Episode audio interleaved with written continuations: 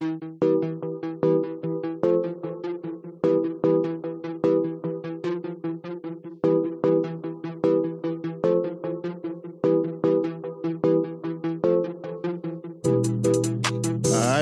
back to another episode of Fast Break Lab NBA podcast. Your boy Samuel here. Got with me a guest today, my boy True God. True God, say what's up to the people. Hey, what's happening? What's happening with you, man? Uh, happy to be here. Can't wait to get into it.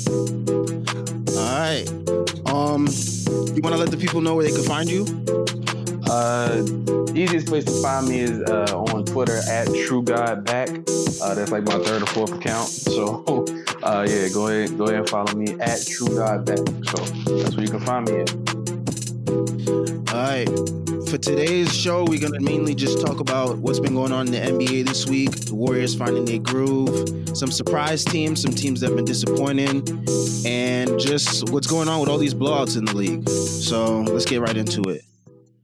So first, we got the Warriors. I know they kind of disappointed a lot of people the way they came out to start the season with um two two blowouts basically back to back against um the Nets and then I forgot the other team that they played. They played the Bucks. It was they played the Bucks on Christmas, right? Yep. And then yep.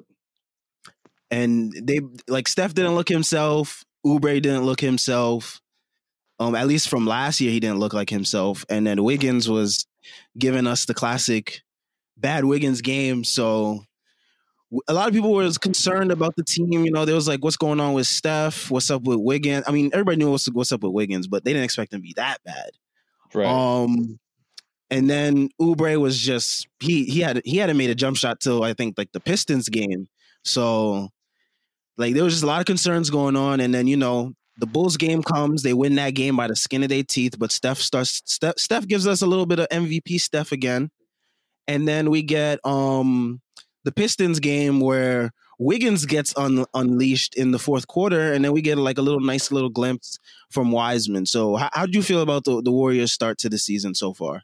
Uh, I, I think it was I had this conversation with with my boy. We were talking about like you expect them to come out the gate struggling because even in preseason, you know what I mean. Like Wiseman didn't play. There's no Draymond on the floor. Um, you know they yeah, Steve Kerr, Steve Kerr, right? So he's he's not necessarily figuring out his rotation right away. And so I, I kind of felt like that was going to be the, uh, you know, that was going to be the basis of their season. I didn't expect them to beat the Nets. Uh, I don't think anybody, I don't think anybody should have expected them to beat the Nets. I thought it'd be a little more competitive, maybe like a 15, you know, 10, 15 point loss. Um, but I mean, if if Wiggins and Oubre weren't playing like trash, that probably would have been the case. It'd probably been a closer game. Uh, same thing with the Bucks. You know, like what it's, that's an anomaly, right? You got two guys that come in that average. One guy averaged 20 last year on, on like 45, 46% from the field. Another guy averaged uh, 19 on, you know, 45% from the field. And then you you come into the new season and they're they're averaging nine percent, you know, like averaging five to seven points on nine percent from three and 20% from the floor. So I think when you start like that, you got to expect you got to expect some rough some rough patches, and you playing against two of the best uh, teams in the East. It takes some time to get going, and Steph wasn't playing like himself. But I think uh, a lot of people use this this uh, this to kind of knock them when they say, "Oh yeah, they beat the Bulls, they beat the Pistons, two of the worst uh, worst teams." It's like everybody don't look, nobody really looks that great right now. Like nobody really yeah. looks that great right now. You know what I'm saying? The Clippers look like the Clippers right now. They look kind of good, but they still got beat up by 50 points by the Mavs, who got destroyed by like like the Hornets. So yeah, you know what I'm saying? Like the like you don't really know what it's gonna look like, and I feel like uh, a slight glimpse of uh I say the first half of the Bucks game to me looks like they'll probably you know they can stick with a top tier team with the the limited personnel that they that they had on the floor and no Draymond like everybody know Draymond that's the defensive his IQ is just ridiculous. So you put him on the court, he automatically makes him better and make him makes him defend better. And then against the Bulls, uh, the Bulls game is interesting because I, I just just felt like they were just making bad decisions. Uh, you know, like it's, it's an IQ thing. It's, it's you need somebody at all times on the on the floor that that can make the smart decision and kind of uh, you know lead the break and, and make the right passes. Uh, you know, tell people what they need to cut, what they need to go, and and the, you're not you got Oubre and you got Wiggins, and they're not necessarily like they're great athletes, but they're not necessarily great players. So. Um, yeah, you know, and I think like Oubre, like I said, Oubre to me is just confident. I think his thing is confidence. Like he, if he can get himself, because he's they getting open looks, like ridiculous. Yeah, but they're not hitting them. They're just not hitting them. So, and I think what it is is everybody can't be Klay. Nobody can be Klay. And it's such a big shoe to fill, like on both ends of the court. Everyone's expecting them to automatically just pop right in and fit it. So it's it's not it's not possible because who is shooting forty percent from three every single season? Literally, the only other person that does that, to my knowledge, uh, at least on that level, is Steph and that's Klay and that's it. That's why they're so dangerous. So if you have those two, you know, in that in that kind of in that realm, and then you bring a guy who's 34%, 35%, what you need to what you need to do is put them in position to where you can you can re- not replace what Klay brings to the table, but you can uh, kind of supplement what he would bring to the table. Like if you got Pascal uh, bringing in 11 to 13 points a game off the bench or, you know, 9, 10, 11. That's way more than they had off the bench uh, from, from a single player. Honestly, the last, what, four, four years? Because yeah. they were so top heavy. The strength of numbers, that has to come back for this to work. Because you, because you, you say strength in numbers, uh, really during that last, that, that, that three year run with KD, it was really just a four to four to six man uh, you know, like real conglomerate and everybody else kind of just got in where they fit in. Like David West might get you eight points and Zaza might, you know, get a, get a couple, you know, rolls to the basket and, and he get 10 here and there.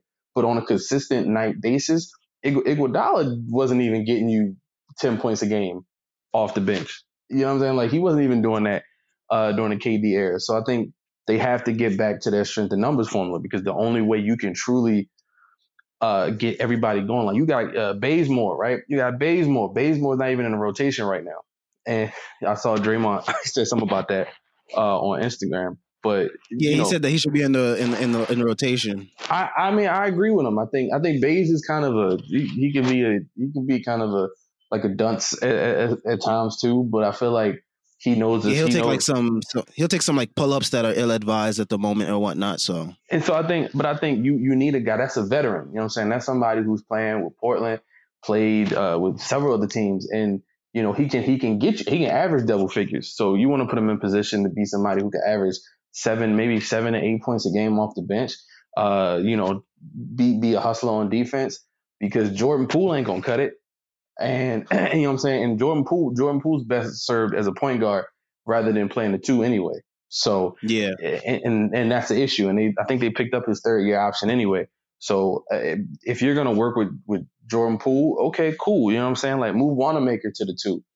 Um, you know, let Bazemore come in and, and run the three. Let Pascal run the four off of the bench. You know what I mean? Like you gotta you know, you got to move the, you got to move those pieces around to make it to make it work, and that's just, that's the strength of numbers model. Like if you can get Oubre up to a point where he averaging 15, 16, Pascal averaging 10, Bazemore averaging like eight, nine, um, you know, get Draymond to average uh, double double figures this year again, and get him a shot to look okay.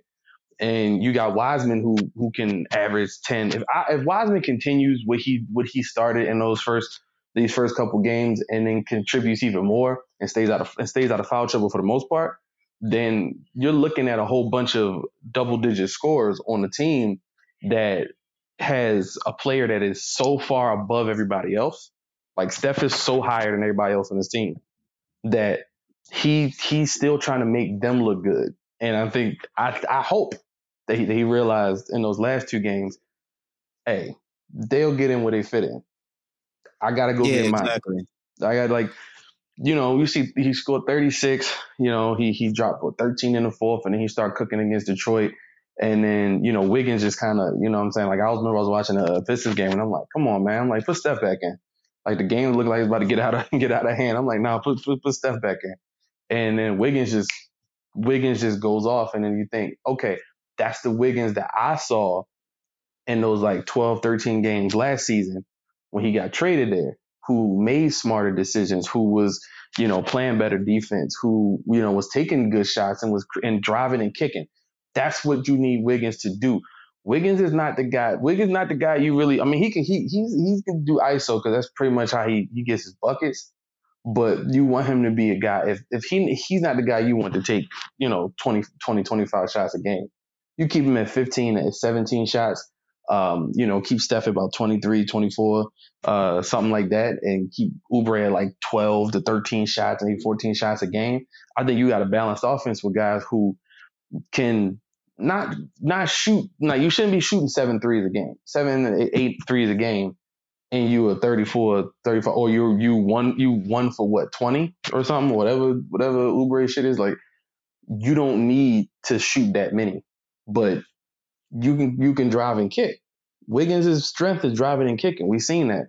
Last couple games look like that's his strength in, in terms of in that Florida offense is driving and kicking. So if he he's driving, kick it out, you got Damion, you, you put Damion Lee on one side, you put Steph on one side, and you're driving and kicking, I feel like that's more dangerous because Damion Lee right now look like the second best shooter on the team.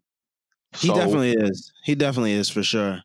And I think another thing with the Warriors too is that the plays that they run, or at least what Steph is allowing to be run, is like is what is like is trying to get the other guys involved first. Because like if, if you saw the first two games, like a lot of people were complaining that he was being passive. Yep. A lot of people were questioning if like oh if he still had it because like he didn't shoot that much and if, when he did he was hesitating.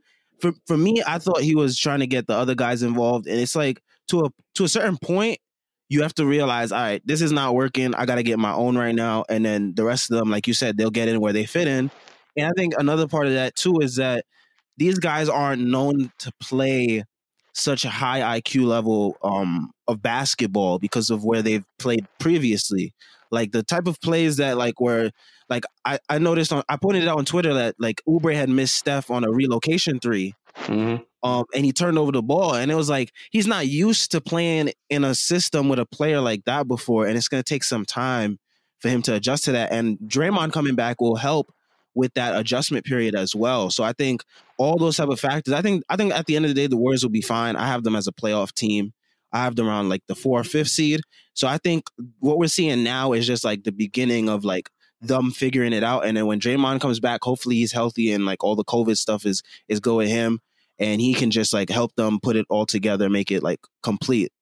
Yeah, no, I I agree. I think they're a playoff team too. I think uh, the first 15 to 20 games, um, even though it's a shortened season by 10, like they shortened the season by 10 games, I still feel like it allows you to kind of to to you got to build your DNA as a team, especially with a whole new team. You know, like if if the entire off season the Warriors spent okay, Steph is gonna be here, we're gonna have Klay here, we're gonna put Wiggins here. Wiggins a third option and he's not gonna be needed nearly as much. So cool, he can just cut here, he can do this, you know what I'm saying? Like he can drive and kick out the Steph, drive and kick out the Klay. Like that's what you're thinking in your mind. You got Draymond on there, boom, you know. And uh, it, in my opinion, if if everything went the exact same that it's went right now, and they had Clay, that's a top two team in the in the West with everything that's going how it is now. Because you put Klay on the court, Oubre is Oubre will be a six man. If because I, I mean they would have had to have traded something to get something uh, with that uh, the Iguodala ex- exception. So they would have had to trade it for something. If they still got Oubre, I feel like that would have still I still got Oubre if we they still had Klay. I would have still done that because that's another score off your bench. That's another guy who can defend. And I think with Klay, that was a much more dangerous, uh, been a much more dangerous squad. But I got I got him like fourth or fifth. Um, if it, if depending on how other teams adjust, because the Nuggets don't look so great right now. The Kings don't look that bad right now. Uh, the yeah. Suns look great. You know, so it's like eventually it's gonna all it's gonna all even out. And with somebody like Steph, Steph don't like losing, man. We we already know that. So, uh, you know, Steph Steph gonna Steph gonna be extra aggressive, and he's gonna realize, yeah, we need you to be MVP, MVP Steph. And he's still like, and that's the thing. People are like, oh, he's washed. We're not going to see 2016. It's like, that's a good thing, in my opinion, because I think 2016 Steph, the, the thing that I love the most about 2016 Steph was MVP, that MVP Steph was that he was reckless. He was he, he was, was. very he was reckless. But this Steph, smarter, knows how to play with different people, which is like, and I think this this kind of Steve Kerr, Steve Kerr's thing is Steve Kerr also got realized. Like he said it too, you got to simplify the offense a little bit. But like Steph knows, Steph is like, let me get these guys going first because I can get mine. That is what you you want to do as a leader. But you know, if you're the greatest shooter ever, and you can just go out there and get 13, 15 points in a quarter. I mean, we've seen stuff when they, the Curry flurries where you look up the the game is tied and then the Warriors up 20 in like three minutes. Like that's yep. that's what he can do. He's still capable of that. They just showed the man hitting 100 plus three pointers from from the, was the left corner in, in practice. So he can still do it. It's just all about and he he's getting to his spots. He's just not getting fed the ball. He's he's getting open shots. He's just he's hesitating before he take them. Like so once that confidence is there and it look it's looking like it's there again, and once it gets to that like 15 game 15, at that point, and we we talking about he got fresh legs, and I also want to point out he's been playing really good defense too. He's yeah, that's really an underrated defense. part of his game. Really good defense. So I look at it like he's not gonna get credit for that, obviously, but you know, and, and of course not. But and I and I think and I, I personally believe once he takes it up a notch, because he because he's not anywhere close to where he's gonna be, you know, 10, 20 down, 20 games down the line. But when he does go up a notch, I'm sure his defense will probably wane a little bit. They'll probably go down a little bit. But I think uh, I think he'll be like the only person on that squad that I have my my my biggest doubts about on that squad, honestly, this year is actually not even Wiggins right now. It's Oubre. It's Oubre. Oh, it's Uber. I'm gonna mm. tell you why. I'm gonna tell you why. Because Wiggins' problem is he's too lax. He's too lax right? Like that's his issue. Very lax. You you heard his comments before the season. He was like, "We're gonna play um, fluid, um, something." He said fluid basketball, something like that. He said some some weird stuff. Yeah, earlier so, um, in the preseason. So and so with Wiggins, like I look at Wiggins and I'm like, man, listen, if anybody can give get out the full potential of who Andrew Wiggins is, it damn sure wasn't going to be Ricky Rubio. It wasn't going to be Karl-Anthony Towns. It, it, it could have been Jimmy Butler to an extent, but Jimmy Butler is a little different. Steph is the kind of guy. He's like, okay, you lay back, you chill. All right, let's be real. The the most chill uh, uh star in the game pretty much is the second half of the Splash Brothers. Really, Klay don't yeah. Klay don't make a big deal out of nothing. He chill too. So it's like I don't know how their I don't know their personalities like personally, so I can't speak on it. But it's like Wiggins don't seem like he he he takes it too serious or too heavy. And that might be a good thing when you play with Steph. And I feel like if there's anybody who could do it, you got Steph, Steph and Draymond, two of the highest IQ players uh, in the game right now, and you and who who are winners. So I feel like I don't think he'll be that much of an issue. I, I see him being able to drop, you know what I'm saying, average 20 a game in, in this Golden State offense. He get to drive and kick more. He'll get to, you know, uh, you know, kind of get to the basket more and stuff like that. Like cut, like he, he'll he'll have his looks, and Draymond will know where to find him. Steph will know where to find him. So I, am I'm, I'm more worried about Oubre a little bit because I've never looked at Oubre as somebody who had confidence issues. Like especially seeing him in Phoenix last, you know, like I thought in Phoenix, he was very was like, confident last year. You know, and I, and I feel like it could be because he's coming off of injury. He, you know, he because he he wasn't in the bubble. He, you know, he had a he had, I think he had surgery uh, you know, so it, it could be a number of things. So I'm worried about him, but he looked better in the last game and he hit a shot, he hit a three. So I think if he can slowly start to get his shot selection together, slowly start to, you know, make the right decisions and and stuff like that, he'll be okay. But I, I think that he's the only glaring uh, problem I see because even Pascal Pascal looked like he had a couple issues in the first couple games, but then they moved him to the second unit, and now he looks he looks like he did last year. So yeah, second unit I think is better for Pascal because you know he gets to um he gets to play he gets to dominate the ball a little bit more, and being in the first unit with all those guys that demand shots, it's asking too much of him, and he, I felt like he was hunting his shot a little bit too much mm-hmm. in those first two games. Like he was just forcing the issue, trying to get his own because he knew that he played with like he was out there with Steph, Wiggins, and Oubre. So he, he, he being in the second unit is his benefit. So I think that that's also good. But now, right now, the Warriors kind of have a little dilemma with their center rotation because um Chriss is out with the injury. Yeah. And then you're basically asking Looney, who very slow, um, hasn't been hitting his shots that he's been getting. Um, and then you got Wiseman, the rookie. He's been in foul trouble the last two games. I mean, it's really, it's looking really thin. I, am not sure it's going to be so much of an issue because Draymond can play a lot of small ball five. So that's just another thing that's been that that that happened with the Warriors. They're gonna. I I I think they're gonna try and run what is going to be probably a uh, not a death lineup because it's not the same. But yeah. I, I I think they're gonna they definitely I, I mean because Draymond like I said Draymond is a small ball five and when they run small ball they going they're gonna be fast paced they you know so you need guys who can who can run uh, I could see him doing something like Steph um you know Bazemore and and Oubre and, and maybe put Wiggins at the four or, or Pascal or something like that or alternate them and have Draymond like that or just do you know Steph Oubre Wiggins Pascal and Draymond. Like that's a strange that's a strange group to to to put together. But I can see him running that. I can see him running that because that's uh, athletically. I'll say athletically that's a that's a nice that's a nice five to put out there. But uh, you know, as far as shot selection and, and, shooting and all that, they need a they need a shooter. So even you know Steph, Damion Lee, uh, you know, Oubre Wiggins, uh, Draymond, that might be that might actually be a solid lineup. You know, I, I don't know how I like Wiggins at the four too much, but defensively that might be an issue.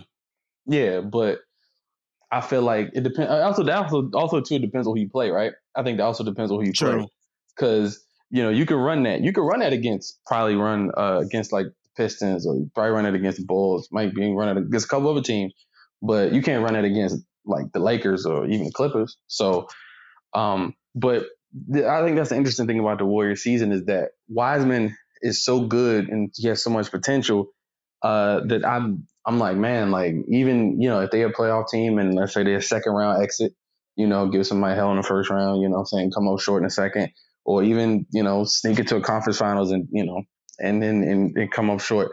I think that's that that's a win. That's a win on the season. Obviously, it's, it's dis- be disappointing, but you still can, you know, look forward to Wiseman coming in with the second year experience, obviously being a start, being a starting five, um, you know, their starting center coming going forward.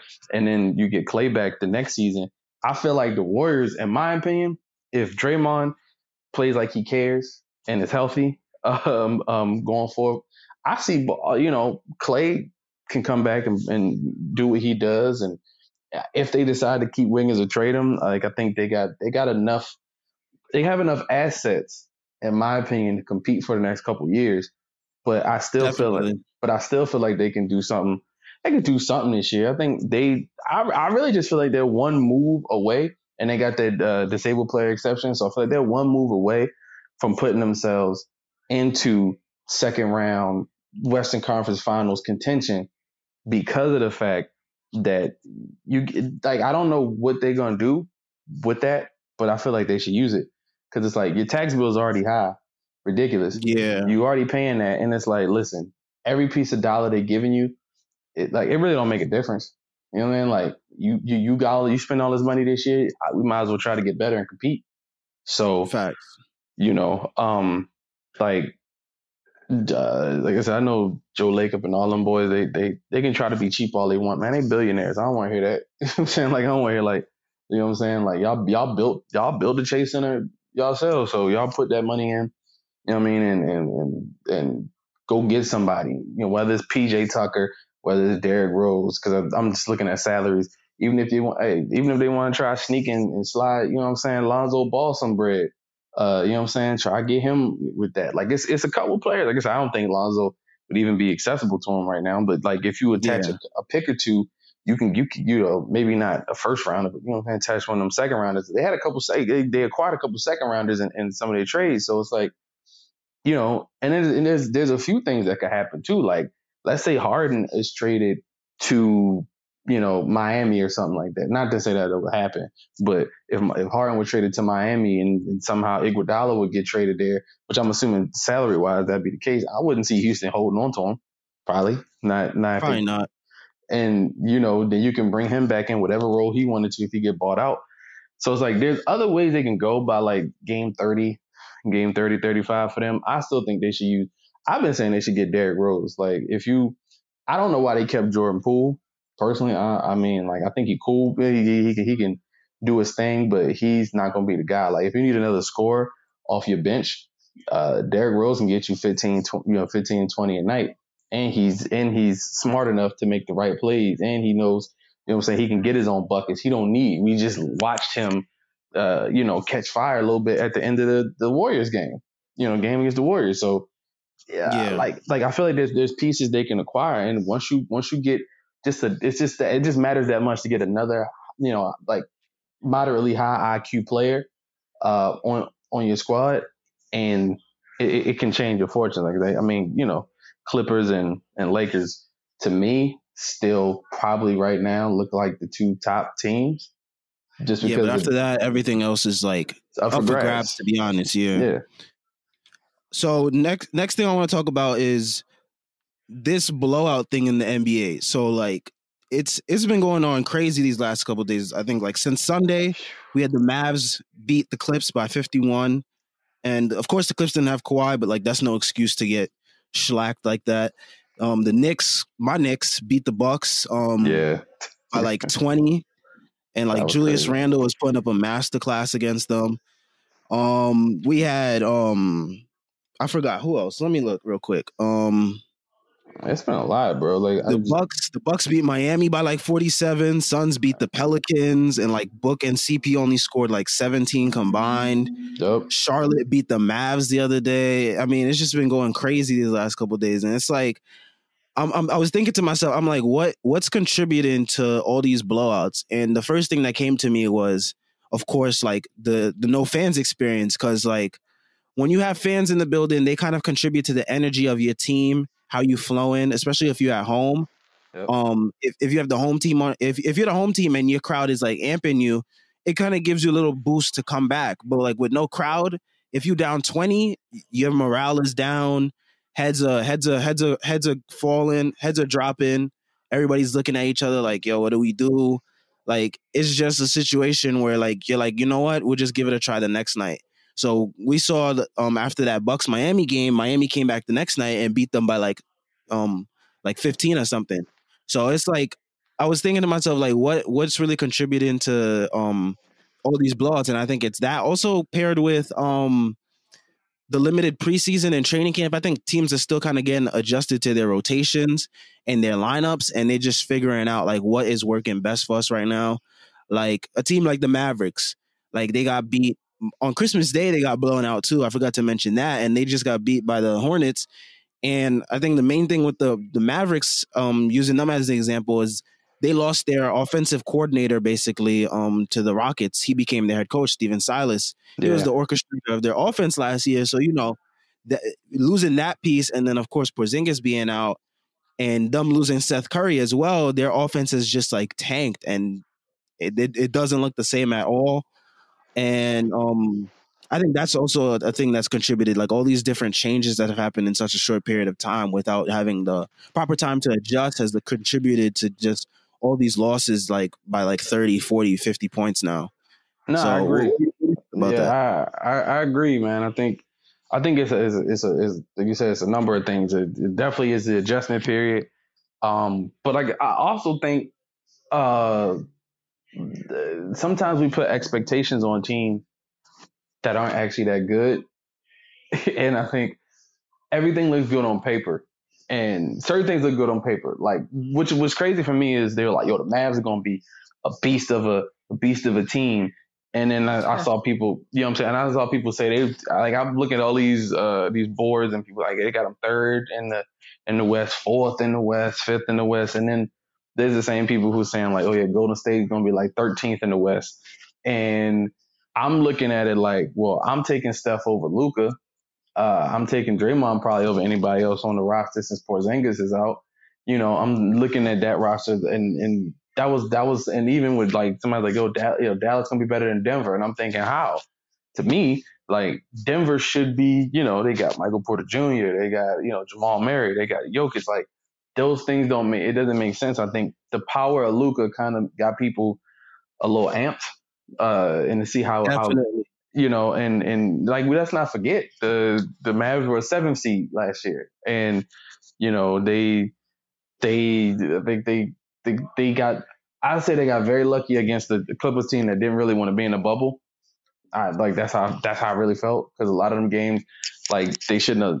I don't think they should have won the the some of the two games that they did. Uh, I mean, I just felt like the Clippers didn't want to be there. If the Clippers look the way they look right now, they you know, and granted the Mavs did blow out the Clippers without Kawhi, but it's it's just when a team doesn't care that much, and I know people act like that's not a thing, but it is a thing. And if a team don't care that Especially much, early on in the regular season too. Yeah, like if team don't care that much, you know, you're not gonna you're not gonna look good. And I think with with some of these teams, um, you know, I don't think these teams should be as bad as they are. And I'll, I'll give you an example. I just was watching the Bulls and the Wizards, and the Wizards shouldn't be as bad as they are, but they, yeah, they are, are that, but they're they are that way because one, Scott Brooks to me is not he has not been a great coach.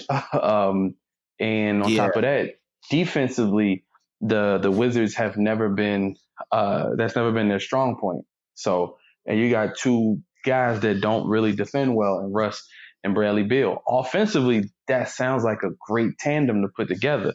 You know, Beal can do things off ball. He's, you know, da, da, he can he can create offense too. And then, you know, Russ is Russ, even though Russ hasn't been, you know, like Russ Russ hit his peak as a as a as a player the year he won MVP to me.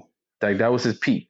And I feel like there's never like like once he got that got that MVP, it was like justification for, for when KD left, and he's like, "Well, you left, you got your rings, but I I, I showed I can lead my team." And then after that, it kind of just felt like it was like a gradual uh, decline.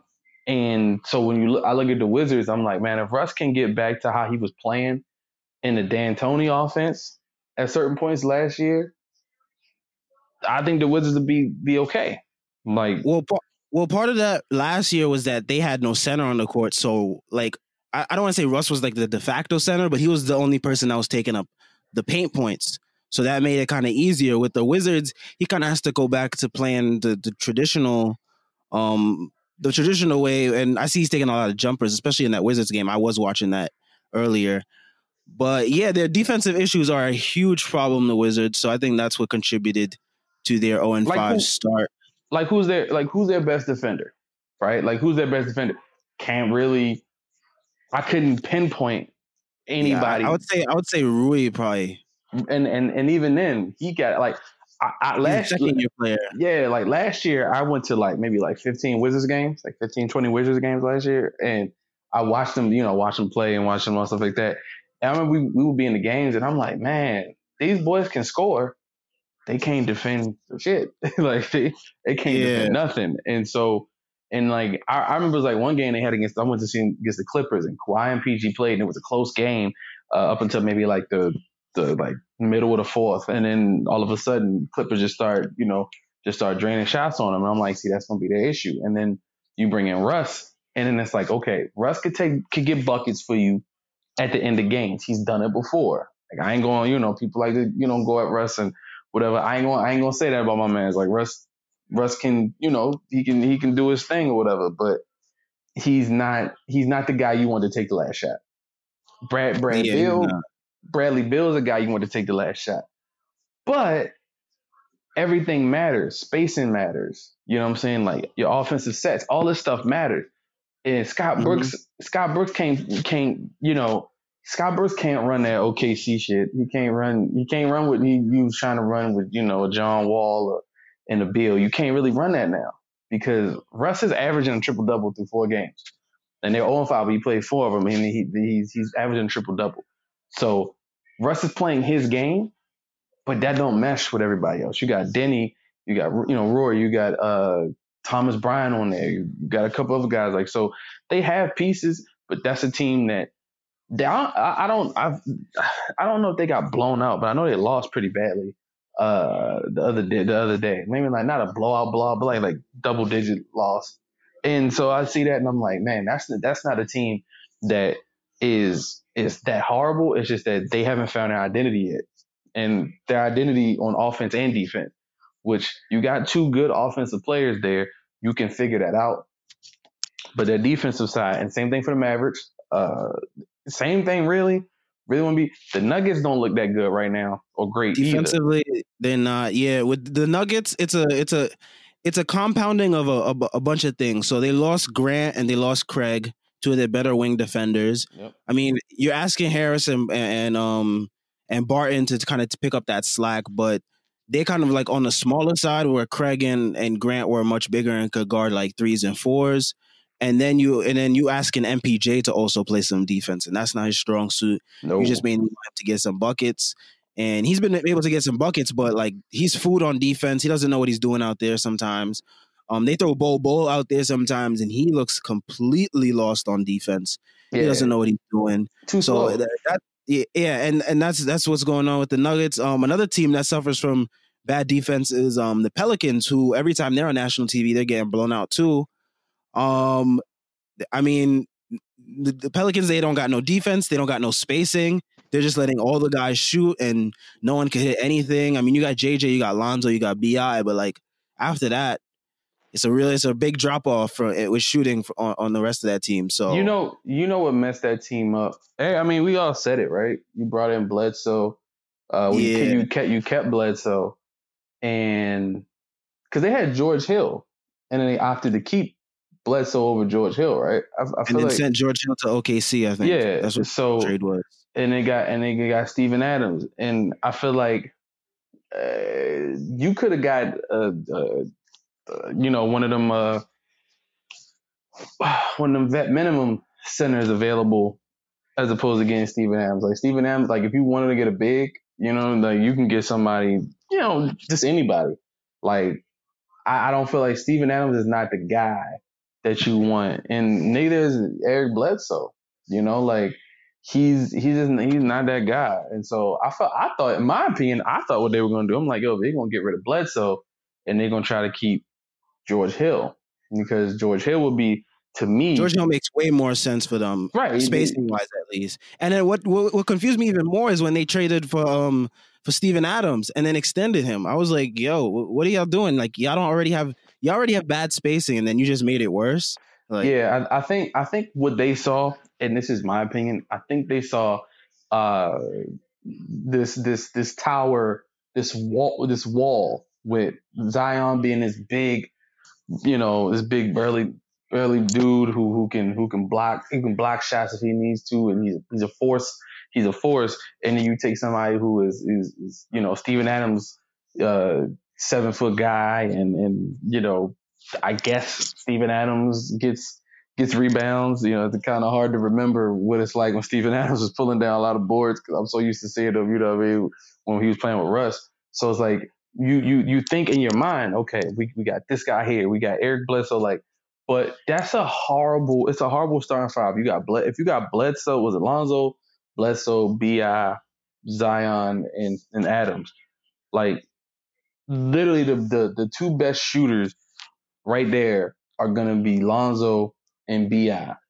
And Lonzo is not consistent of a shooter yet.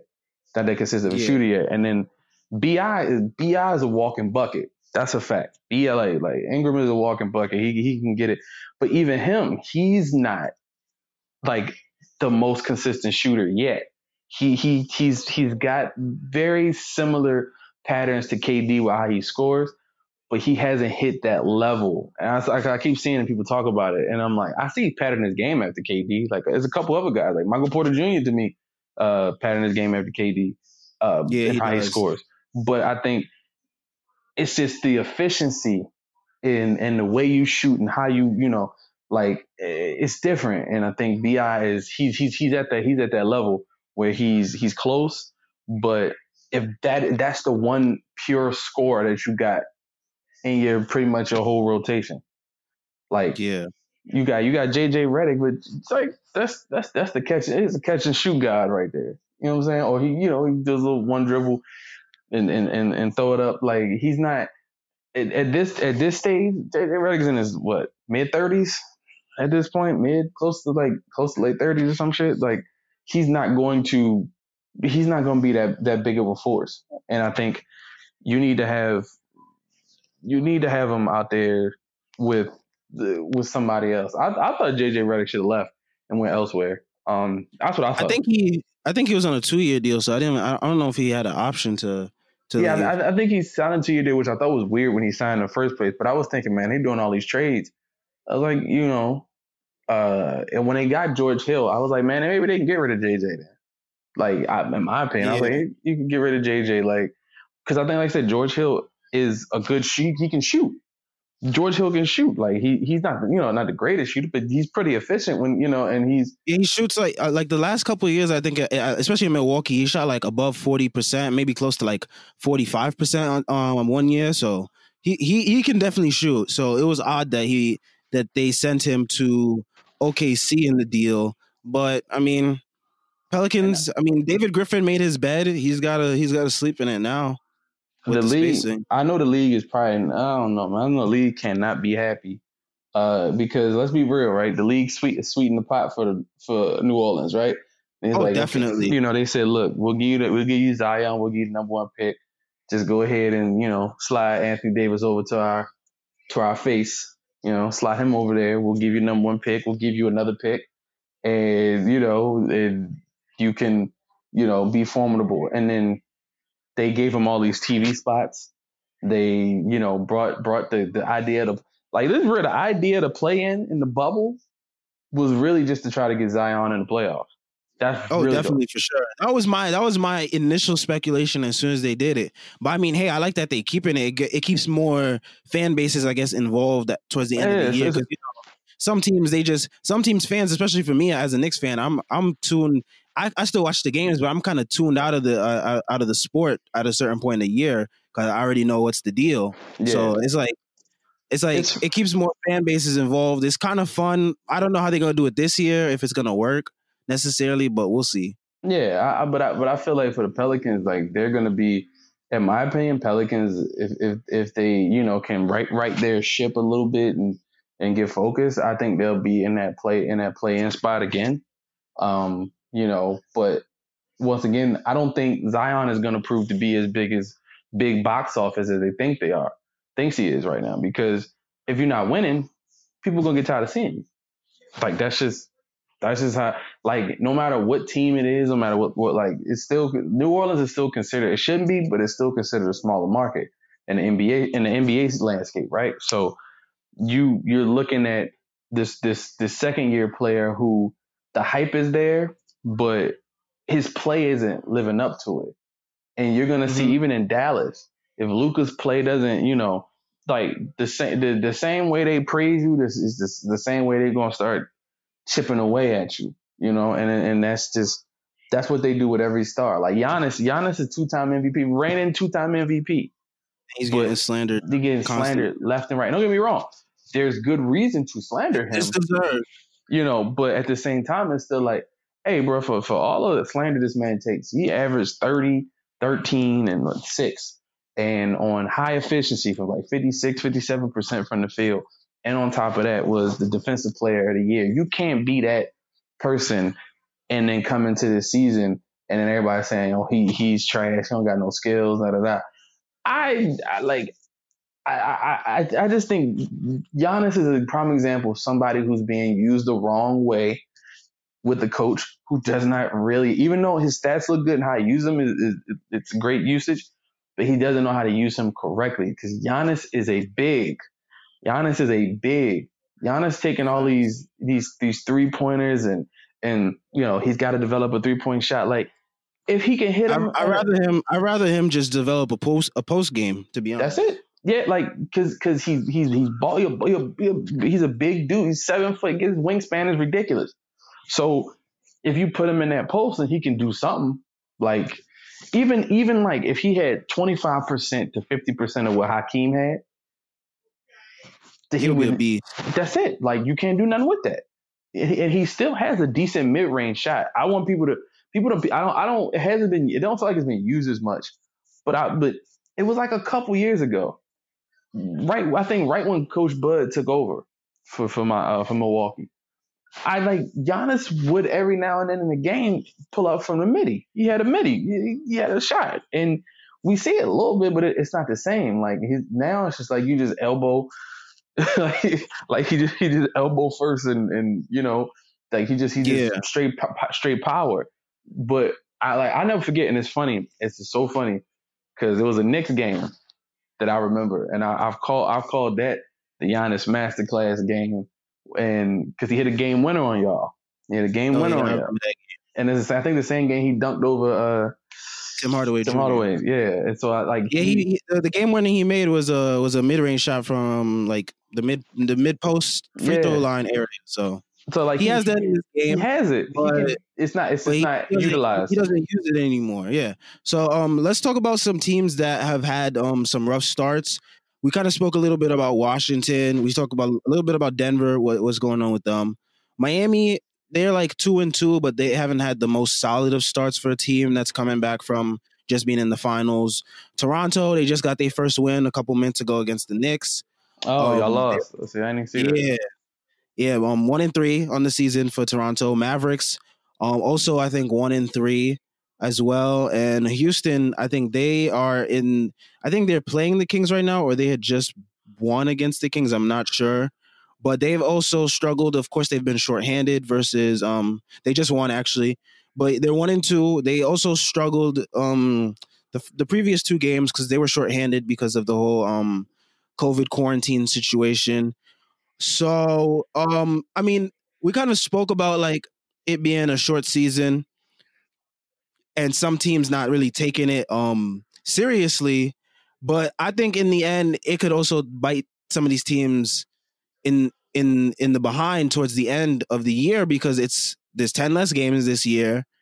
Um and you never know when your team is going to be shorthanded due to injury or or COVID or whatever other situation that may arise throughout the year and having having such a slow start especially if you're a team in the west if you have yeah. such a slow start like especially with the Mavs like we spoke about them previously um when you have these slow starts it can impact where you are in the playoff position i mean i don't mind as a Knicks fan cuz i we own we own Dallas's pick so i don't even mind if Dallas misses the playoffs i don't even mind but like other teams like um Houston and um and Denver, Denver's supposed to be a favorite in the West, but if they're not clicking the way that they're supposed to be, if Jokic, I mean Jokic is getting his triple doubles, he's getting his numbers.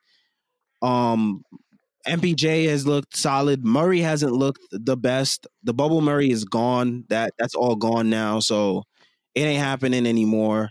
Um, it's back to regular Jamal Murray where he gives you like 25 on one night and then seven the other night.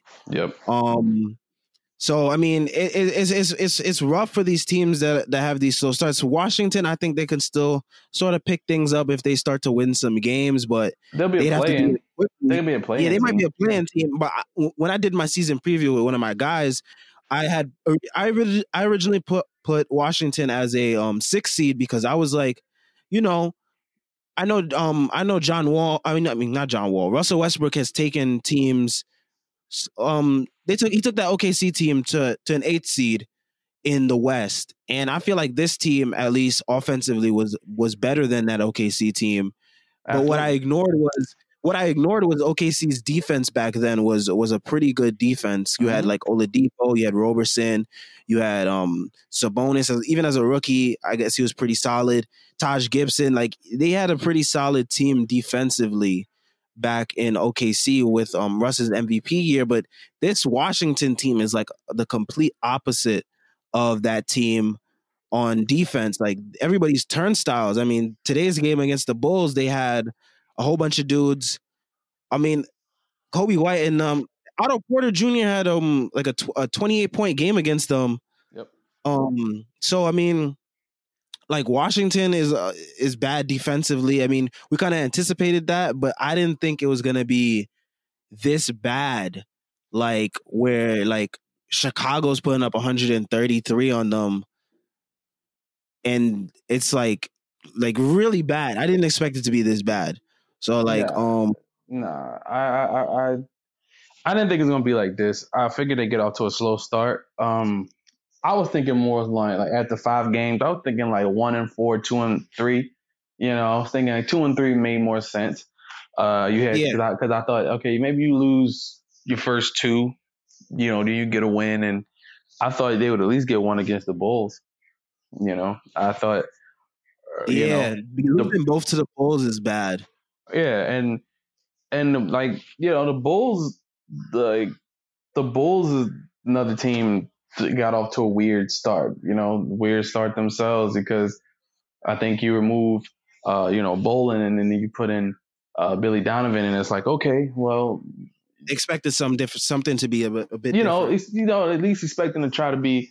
Uh, and I mean, I guess right now, you know, it's too early to call. it. It's five games. They were two and three, so um, yeah, I guess it's too early to call it in terms of like them not being a play-in team. Uh, because once again, you know, that's seven through ten. So even if you finish ninth or tenth in the in the East, you get a shot at you know, uh, getting a good play-in spot.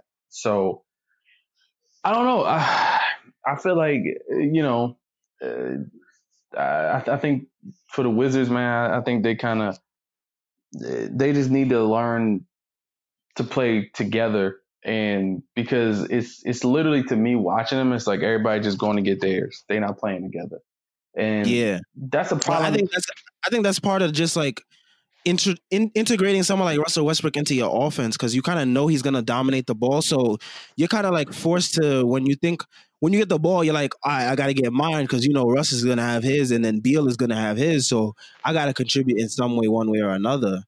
and this is the conversation I had with um with someone about Russ. I say, oh, Russ is probably a great teammate to to be around. You know what I'm saying? Probably, person. yeah, the person. I said, but to play with him on the court, it really, it's really a, a up and down situation. You know, like like he get like him playing next to PG gave PG the best season PG's ever had regular season wise. You know, but even with that, you know, it, it, it even though with with that, like they still didn't go that far because playing with Russ, you'll get, you know, if if you're in the playoffs and, and y'all are down ten, Russ gonna take another fifteen shots, which he only gonna hit about three or four of them. So then you look and look and you was down eight or nine, now you down seventeen, and then you got to fight back, and and so it, that's the that's the ebbs and flows of, of being a Russell Westbrook teammate. But I, I I think like I said, I think the Wizards will be okay. Um, a couple other teams. Like I said, it's, it's so it's too early in the season, man. Like I, I got saying this saying this on Twitter. But- like But it's also a shortened season too, so you gotta kind of get things together really quickly if you're gonna struggle this soon. everybody got another be. team that yeah, go ahead. No, I was gonna say everybody has to be at least locked in by game ten. I say game ten is, is, is, the, is the latest. You like some people like usually if it was an eighty-two game season by game twenty, you need to be fully locked in because Yeah. you know. But this is shorter season, so I said game ten, and I was actually I had this, this conversation about the, the Warriors with uh with Rue with Rue on on on, on Twitter, and I was like, by game ten, the Warriors need to know if they're going to use that disabled player exception. They need to know what their rotation looks like because you like okay, you know, uh, you four games in, you you two and two now. You got six games. You got a seven game homestand. By the end of that homestand, you should know who you are. You should know your identity. You should know what you want to go with. At least if everybody's still healthy, you know what I'm saying? Like and far. And the same thing for for Dallas. Like Porzingis' injury might continue to be a lingering issue all year. So Yep. you gotta That's you gotta exactly one of my my thoughts as well. And like I said before, the guy who orchestrated their offense last year, he's the coach for Houston now. So that's a whole nother issue they have to figure out. Their offense doesn't look the same. It's not flowing the way it did last year. And I think it has to do with that dude leaving, Stephen Silas. And then you also take away Seth Curry. I think he's another contributor to their offense this year. Being able to shoot three. Yeah, being able to shoot man. three. And then not only that, he was able to create some stuff off the dribble if like someone ran him off the three point line. Yeah, I don't like, think they have I don't think they have anybody like that this year. So you're relying on Tim Hardaway Jr. to be whew, his second option, basically, and that you asking for a lot from Tim Hardaway that's Jr. a lot. that's And way so too far, he's much. not delivering. I, I know what it's like to rely on Tim Hardaway Jr. to be your second option when we had mm-hmm. Porzingis in New York. It, it, it, it- it's a lot of rough nights, and you're gonna be frustrated a lot of those nights. It's gonna be a lot of L's also. So And also, what makes it worse with Luka, there are two players right now shooting the worst from three. I think to start a season ever, right? Like the first four or five games, and that's Kelly Oubre and that's Luka, right? Yeah, And see, here- good at all. But see, Two for twenty one from three. But see, here's what makes that even worse, right? Kelly Oubre is getting catch and shoot threes, right? Most of them catch and shoot threes. Most of them, you know, getting open shots. He's just missing. It's a confidence thing.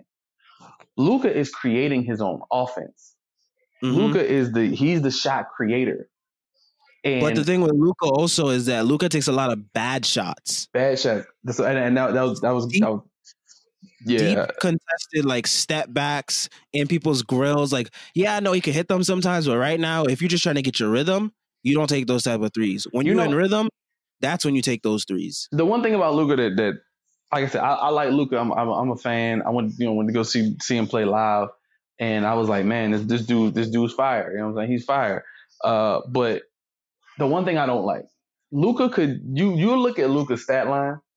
Luka's stat line to me, and I mean this in a nice way possible. It reminded me of a Russell Westbrook stat line a lot of times the last couple like last year, because you would look at what he you would like yo Luka had like 30 he had 12 and 14 and you're like yo he he shot maybe eight uh nine of you know 22 from the field which you know if you're talking about numbers it's not really good. It's not good.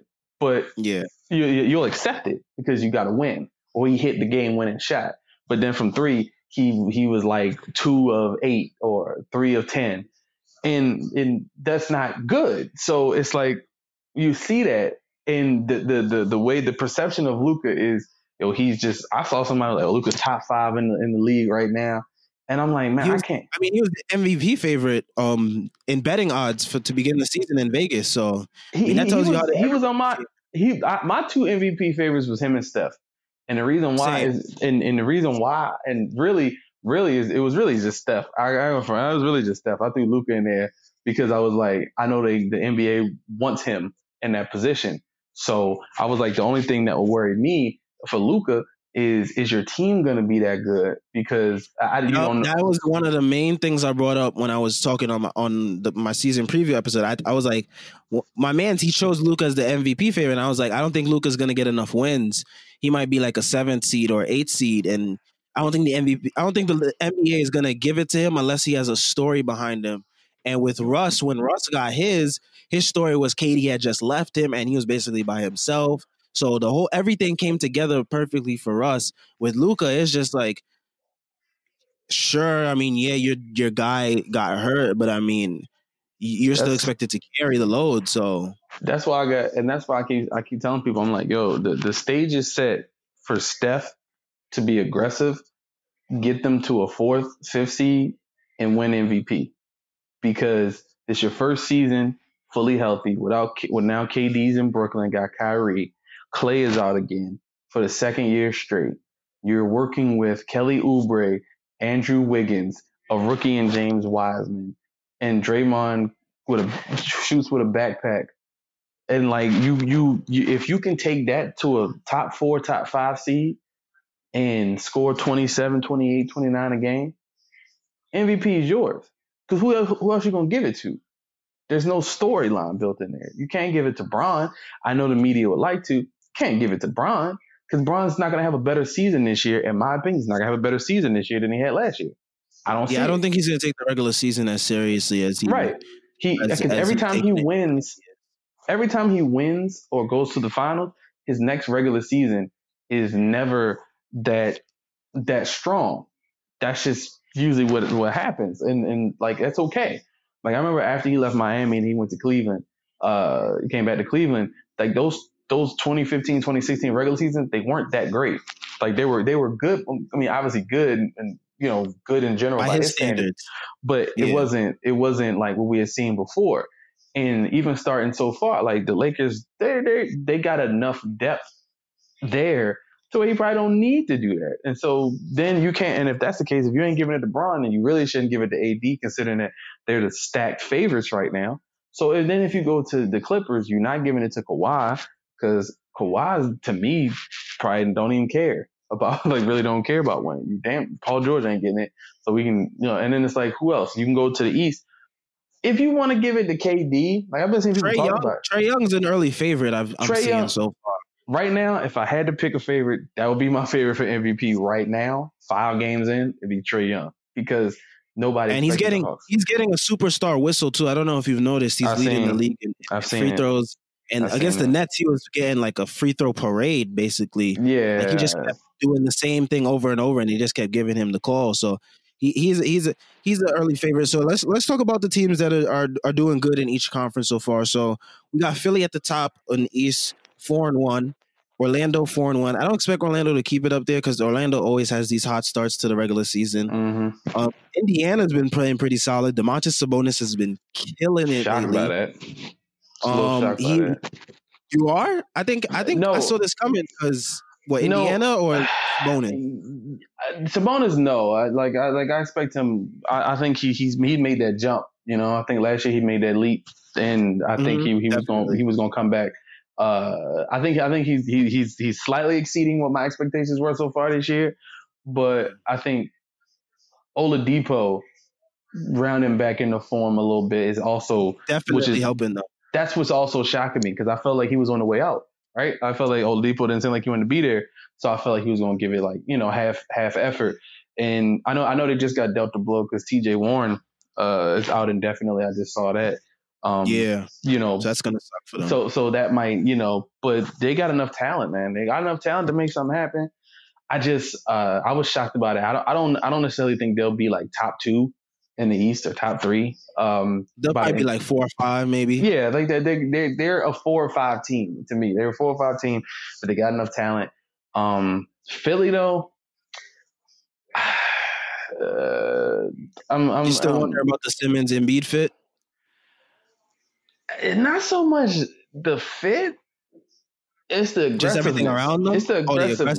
aggressiveness. Because if Ben Simmons was, I, let me let me just if I had to pick, if I had to pick an MVP right now, it'd be Trae Young. If I had to pick a defensive player of the year so far, it'd be Ben Simmons. Let me say that. Definitely, he's been clamping up everything. Let me say that. But offensively, I, I feel like he could be a little more aggressive.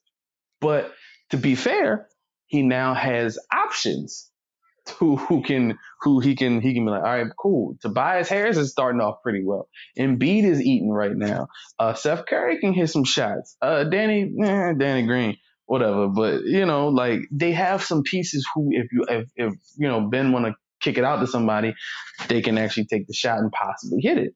Uh, Yeah. Whereas you know they didn't have that before, so it helps a little bit with their spacing. So I, but I still feel like you you you're Ben Simmons. You, he can drive and get him an easy layup, a, uh, dunk it very easily. Like he's a good ball handler, so he can he can do that. So it's like, all right, cool. But it's his aggressiveness that they on offense that that kind of makes me wonder what their what their cap is, right? Like what their Mhm. cap is success wise. Um, because Embiid, I know like Embiid is also same. You know thing, what he's right? gonna give you. But see, But- Embiid is also the same thing. He's not. A, like, I don't think Embiid is ag- aggressive. I think Embiid is. He's a he's a he's a he's a force. He's a force on the court because he's so big and he can do you know he can do little things. But Mhm. aggressiveness, I don't see it. Like, and I don't want to be that guy. You know, like man, I don't need to see killer instinct and aggressive. I don't care about all that. It's just I want to see them be more aggressive because I feel like they're limiting themselves from their reaching their full potential together. I, I, I think they work they work well together. It's just that Yeah, when you got a guy sitting at the three point line wide open and he just standing there with the ball, that's a that's an issue. Like yeah. like that's and, and it's like for Ben Simmons, even if you miss a shot, okay, so what? Like like okay, Yeah. like It's a, it's a mental thing. I mean, I saw he made one today, so hopefully Yeah. that boosts his confidence to continue taking them. Um, continue on in the East. We got Atlanta. We talked about Trae. yeah, Trae, early MVP candidate. He's been killing it with his team is like sort of hobbled, but like not all the way hobbled. I know Gallinari missed some games. I think Capela missed a couple games, but he's kept them afloat. I mean, they didn't play the best of competition, but Trae Young's did his thing to the point Right. where it's like to to the point where it's like he's keep he's kept them afloat and they've they've they've, they've done their thing. They almost won that game against the Nets. I mean, there was no defense being played in that Nets game though. To be fair, on on either side, um, I think that's going to be Atlanta's issue throughout the year. Um, it's going to be Uh-huh. defense, yeah, and then we got Brooklyn. They're also they're three and two right behind Atlanta. yeah. I, I think we both expect Brooklyn to be up there towards the end of the year in the standings as like a top two or three seed. Absolutely. Yeah, no, no. I think Um, KD looks like KD. Um, so far. So One thing I did notice to to cut you off real quick is that KD separation off the dribble is against good defenders is not all the way back. I'll say and, that. And I, I, don't. I don't think. I don't think he'll ever gonna get that back. Honestly, um, mm. it's it's I, it's that step. It's your step. Your yeah. your your Achilles is it, it's it's even though you can come back from it, it's never gonna be the, exactly the same, man. Like even like John Wall, man. Like I watched some of the uh, the Rockets game and John Wall dunked. He he dunked his first in game dunk since, and his elevation wasn't even the same. Ooh, so the elevation is not there. It's not. It's not there. So it's like those injuries take a toll. We got to remember, KD been in the league since like 07. We in in 2021. Like yeah, that's a long a lot of time is also catching up. And that, that's a crazy thought too, right? That's a crazy thought because you feel like KD got so much time left as a basketball player because he was literally hitting his stride in Golden State. That's the best I've ever yeah. seen him play. So it sucks because he was literally the to me was the best player in the world, hands down, in my opinion. Just that last run he was on, I was like, yo, nobody's doing that. Nobody's six foot eleven. Nobody's shooting 50, 40, 90 in the playoffs, averaging 35. Nobody's doing that. Like, so he he had he was there, he was cooking, and then it just the unfortunate injury, and he had a lot of time off, which I think helps. It helps with making him look good out the gate because you're you're overzealous to get back. So you cooking everything. But once that wear and tear in your body sets in, game 30, game 35, game 40, it's never the, it's never 100% the same. And I always use, and I don't like to use, you know, Kobe as an example, but I remember how Kobe would go so hard after the Achilles injury. And Kobe was a little older, but Kobe yeah, was like, he was like in year 18, 19, whereas KD is in year, what, 13, 14? So yeah but it's still like, and but you know, KD is KD's slightly going to overcompensate. I think as, as time goes on, but as long as his shot, as long as he can get a shot, that's that. That's what like, really matters. Yeah, he, he might not be a 50, 40, 90 guy this year, but because it seemed like he's having a little trouble with his free throws. Um, and some of the, like, and, and some of his shots, you know, like he, it balanced out yesterday. But he started, yeah, he he started off rough yesterday missing missing some good shots yesterday. Uh, Both him and Kyrie were off rough, but you know he let Kyrie take over in the fourth, and I think that's going to be something that we see as a consistent theme throughout the year for Brooklyn. At least is like who's going to take over at the end of each game. They haven't been in that many close games. I think that was the first close game, besides the Charlotte game as well. So those are the last two games that I've seen them actually be close with them on the court because they were close in the game with um, Memphis when um, when Ja got hurt, but um they weren't on the court. But yeah, that's gonna be interesting to see who takes who who who they let take over at the end of each game. Is it like who has it going, or is it gonna be like Kyrie for the rest of the year, or like is it gonna be KD up to a point? So that's where it's gonna be. Yeah. Uh, that's where I think KD is gonna miss Golden State a little bit, in my opinion, uh, because you know, for Dinwiddie's out, which that's unfortunate. That's um, a blow right there. That's a big blow. But Le- Levert Levert thinks he's. I, I would say Levert Levert is. Levert not, thinks he's better than he is. Yeah, like so he so he he gonna he gonna ISO you to death if he get a chance. And yeah, I get that that's a part of their offense. And don't get me wrong, like KD is an ISO player. I mean, come on, man, you can't you can't do nothing with it. Kyrie and ISO, you can't really do nothing with it. So I get it. I get the concept. I see what they're doing, but I think um, when it comes down late in games, there were games where like, and that was one thing I didn't like uh, the narrative of. Yo, get get a ball to KD in the fourth quarter because there's fourth quarters that Steph closed out. There's fourth quarters that we've seen Klay closed out in Golden State. So I feel like with Kyrie and KD, it's going to be a my turn, your turn thing. But it, you know, I hold up like like like how do you because how do you know that that my turn, your turn is going to really be effective because Kyrie has a tendency. Kyrie sometimes has a tendency to go cold in games and and and, and take bad shots. Because if he's feeling it and he you know he hits you one of the moves he'll just pull up and take the shot. Like he'll just take the shot and it's an ill-advised shot and it might not hit. And if it doesn't hit then he's going to do the same thing. He's going to do the same thing again but he's going to try for a better shot. And if that misses then that's two possessions wasted. Whereas with KD I feel like KD should close their games. I, I feel like you gotta pick a closer. They probably what I think with KD is they might try to ease him into it because you know yeah. he's still trying to get his legs under him. So they might ease him into the um the role of the closer towards like the end of the year when he gets his legs under him, and then from there maybe it just will just be him, or they'll just continue to do my turn, your turn. I'm, but, I'm glad I'm glad that KD looks that still looks still as good though. Like I don't know if he'll ever be at that level he was exactly before uh, for the injury, but even if he's like 75 70% of, of that uh, this year, that's still good money. You know what I'm saying? That's still good money. So uh, yeah, I'm I, I got Brooklyn finishing uh, like two two or three in the East this year. Yeah, I, I think. Um, next team we got up Boston. They've looked mm. they've looked okay. I mean, they still trying to figure out how to create offense without Kemba on the court.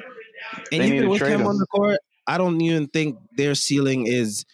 I don't think their ceiling changes that much because I don't think Kemba's really that dude. Especially, I think that's the main reason why MJ kind of let him go is because the questions about his health maybe. Um, Jayson Tatum looks eh. I mean, he's been taking a lot of difficult, a lot of difficult threes. I don't like him taking all those difficult sidestep, fifty dribble threes. Like, just make your offense easier for yourself. Jaylen Brown has like taken a step though. He's like he's really looked like a uh, an amazing scorer this year at least, averaging I think 28 on the season so far. Just dropped 42 on Memphis um last night. So yeah. you know he's he's he's looked like he's taking a step. I don't know how he's taken such a big step in such a little amount of time. I don't know if it's um the lack of having Kemba out there that he gets more touches, and of course with um with no um, with no Gordon Hayward as well, those touches go to him now. So yeah, I'll I'll say I think I think a big part of it is Jaylen Brown's shot selection. Mm. His IQ was a lot different than the average player. I will give him credit for that because when I saw him sign that big contract, I was like, why do you? I was like, that's a lot of money to give Jaylen Brown. And then he pretty much went out there and showed that he pretty much earned that contract. So, I, and then he, to me, he's also he's a he's a good defender. He's a really good defender, and, and he's he he's he's smart, and I think that is what sets him apart, in my opinion, from Tatum. Even though I think Tatum's a better player overall, but I think Jaylen Brown's a better defender, and now Jaylen Brown is also he's closing the gap a little bit offensively between the two because Tatum has Tatum's more skilled.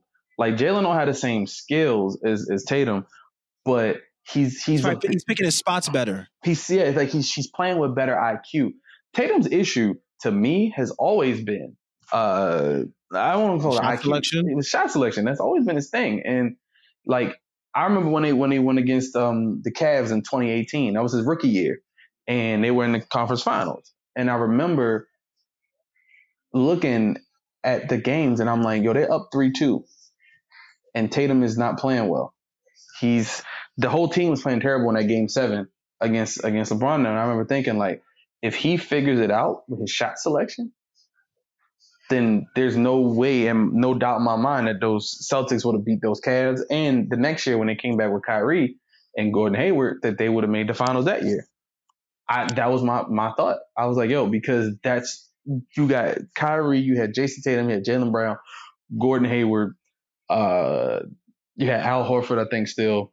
That's enough, in my opinion, in the East that year. That should have been enough offensively and defensively to get you, and you add Marcus Smart on the defensive end to the finals or the conference finals. So when you saw Kyrie brick everything up in, in that second round against uh, Milwaukee, Tatum look he didn't look the same uh, he he kind of didn't look the same that that second year. And then it was, it was too many cooks that year.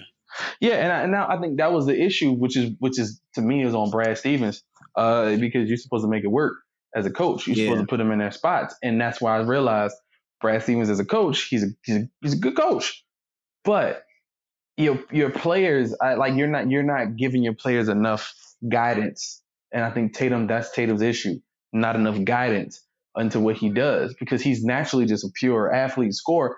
Like he's just a natural scorer. He can he can he can cook.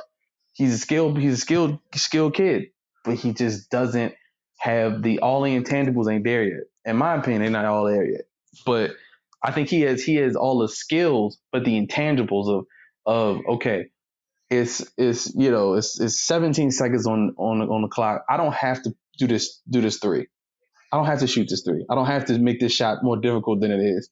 I can, you know, there's still not, and like, and so when that, like with Jaylen Brown on the other hand, just watching him, I'm like, oh, he he's picking his like he's picking his spots. He he's he's he's finding where his shot works the best, and he's not forcing it. Tatum can force it sometimes, and sometimes he can he can shoot his way out of that, you know, out of that bad night that he's having. But I, I like I said, I, I I think that's a good duo. You know, I think that's a good duo, and one one thing that's emerged for them is um Payton Pritchard. He he kind of helped them get out of that Indiana game because yeah. they were about to lose both Indiana games, and he kind of he kind of helped them towards the towards the end of that game. So that's one key um player. I know a lot of um Celtics fans I saw on Twitter were not really happy with the pick, but I think they'll be happy with the pick um as the year goes on because I think he'll, he'll be someone that contributes. And he's just a smart player. Like I watched yeah. him when he was at Oregon and he's just a, he's just a smart basketball player, and those are the type of dudes that you need on your team to win. Um, next couple teams I want to talk about are um, Cleveland, who's been off to a surprising start. That'll fall um, off. Of course, probably will fall off, but it's encouraging to see guys like Garland and Sexton take strides in their game as a young backcourt. I know they've been missing um, Kevin Porter Jr. Um, and Kevin Love is out, right? Yeah, and Kevin Love, um, both integral to their offense. So as they could as they might start to fall off, it may be it may be attributed not just to them like regressing to their means, but it may be also because of them missing out on key key players in their rotation. Um, with Miami, they're two and two as I mentioned before. They're not really getting off to the hot start as much as everyone probably would expect them to. Um, they are missing Jimmy Butler to start the year. I do think that is contributing to their um definitely rough start. I think I think I think by the end of the year though they'll be where they we expect them to be, and they'll be um one of the contenders in the East once again. Um, Milwaukee is um two and three. That's they, funny. Yeah, they haven't started off the season as well as probably they hope they would. I mean, Jrue Holiday definitely fits in better with the team than Eric Bledsoe did last year. Um, just being able to shoot um, the ball is miles better than um, what Eric Bledsoe was giving them last year. Um, Giannis is taking a bit more. Th- he's he's doing the same thing he started off doing last year with the threes again. He's he's taking a bit more post shots too. He's definitely getting into the mid range a little bit as well. Um, their front court depth though is horrible. Like as soon as Rob, Brook Lopez and Giannis are off the court, and it's like Bobby Portis at the five. Teams just like start to attack the paint at will, getting whatever they want, and I feel like that's going to be an issue towards the uh, towards the end of the year, especially when you get to the playoffs. Big and issue. Big I mean, yeah, teams the, the teams will just constantly feast in there, and See, you don't have anyone to stop them. It's gonna have to. It's probably gonna force them to play Giannis at backup five minutes which, which, a lot of which a lot of people wanted them to do in the first place. Which they should because Bobby Portis ain't gonna do it, man. Um, Bobby Portis not gonna do it. Like I said, when I look at the, the Milwaukee roster, I I was looking at it on paper and I was like, mm, the only true upgrade I see here is Jrue Holiday. Mm. And that, that was a, I was like, that's the only thing I see here. Yeah, it was a DJ Augustin is there. I think I think DJ Augustin is there now. And I'm like, eh, I'm like, I'd rather have George Hill. Like, you know what I'm saying? Like, I'd rather have George Hill. That's a shooter. Uh, you know, and DJ Augustin can score too. Just like, nah, eh, I'd rather have George Hill. And then it's like their defense is going to take a slight hit. I think. I think people you you saw them add Jrue Jrue Holiday, and you think, wow, that's an all defensive guy. That's a guy who who can do this. Their defense is definitely taking a hit, and, and you can see it. And so I felt like, nah, you know, you needed those guys who come off the bench and can defend. You needed those guys who can, you know, be gritty, a little more gritty, and even Giannis put, put forth a little more effort, you know. So I think it's, it's like they're coasting. I think I think they're coasting a little bit, even though they shouldn't. I think they're coasting a little bit because they once again they're trying to find out uh, how to all play with you know play play with each other on on the court. So and like Jrue Holiday, uh, that's a big piece to add, you know, because he's a much different player than Eric Bledsoe. So you're putting him in this uh, in this in this space. And even though Jrue on, is, is an on ball defender, he's he's a hound, but that doesn't you know it doesn't help the way that they play. The way they play defense in Milwaukee, I, I felt like Jrue is going to be good for certain things, but he's not going to help when because like Milwaukee, they like to funnel the they like to funnel the defenders into the paint, yep. into Brook Lopez or Giannis or whoever's waiting down there. And before it used to be like Robin Lopez sometimes, or they would play um I forgot who else they had, but they didn't have that issue last year. It was other issues that that hounded them, but that's going to be an issue this year. Is um Jrue Holiday can't help with your paint defense. You're gonna have to um play Giannis at backup five, or they're gonna have to sign somebody. So yeah, I, I, I like I, that's another thing too that, about this season. A lot of teams that have small holes that they got to fill. Um, you know, for, for, their team, and Milwaukee's definitely got to do something. Uh, I, I think it's kind of obvious, like, like I mentioned earlier with Golden State. I think, uh, and these just for teams who I, who have playoff potential. I think, um, I think that might that might need to be for, uh, I guess, I guess Phoenix. They look okay. They look pretty good right now. But yeah. I'm I'm I'm interested to, interested to see what they're missing because I haven't watched enough of their games. I watched one of their games so far, and I want to see with them because I thought their wing depth might suffer a little bit. I felt like it, but it, it, so far, I guess you can't complain.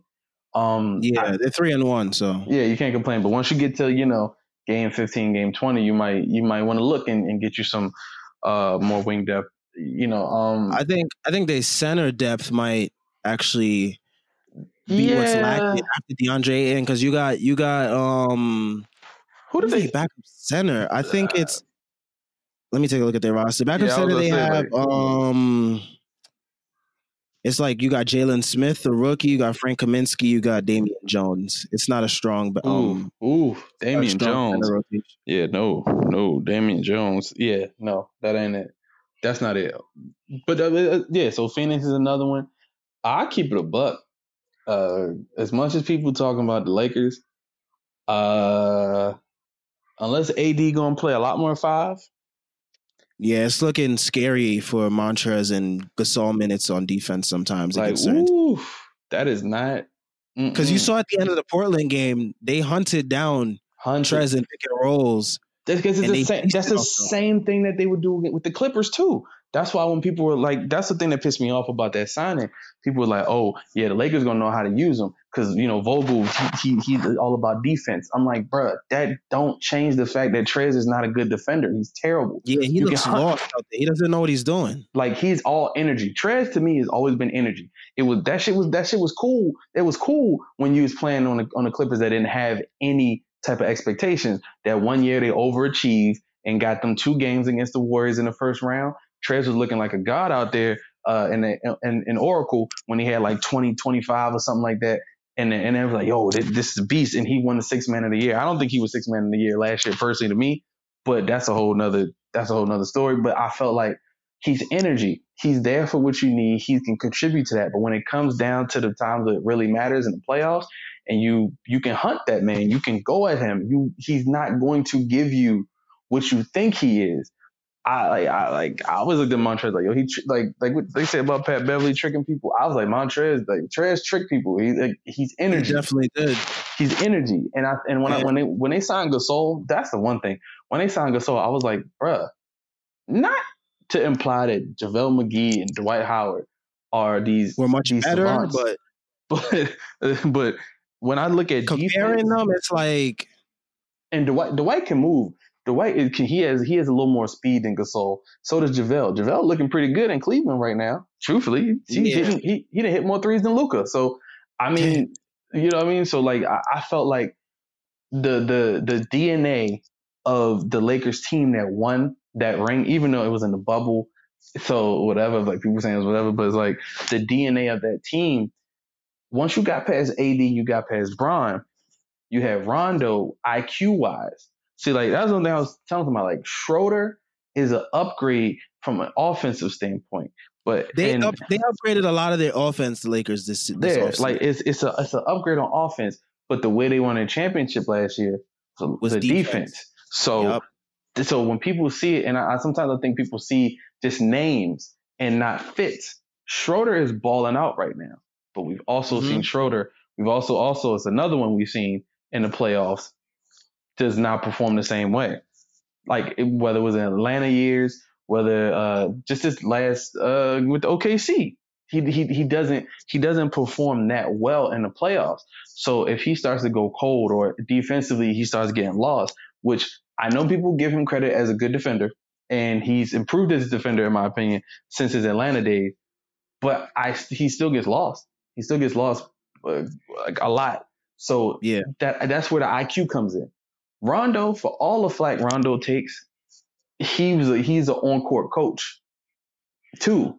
So he he's a game manager. So you got a guy like that on the court too. It helps with Dwight at the, at, in the paint. You you you ain't doing nothing with Gasol. You gonna you gonna take him out. The, they're gonna take Gasol out the paint. They go, like they they're gonna do that. They're gonna feast on him. They're gonna get Trez the same way. Like you're not that like I think for the Clippers, the Clippers didn't improve improve. But if Paul if Paul George don't play like like yeah, that's did, that's the next that's the next team I want to talk about because um the Clippers they top of the West right now, four on one.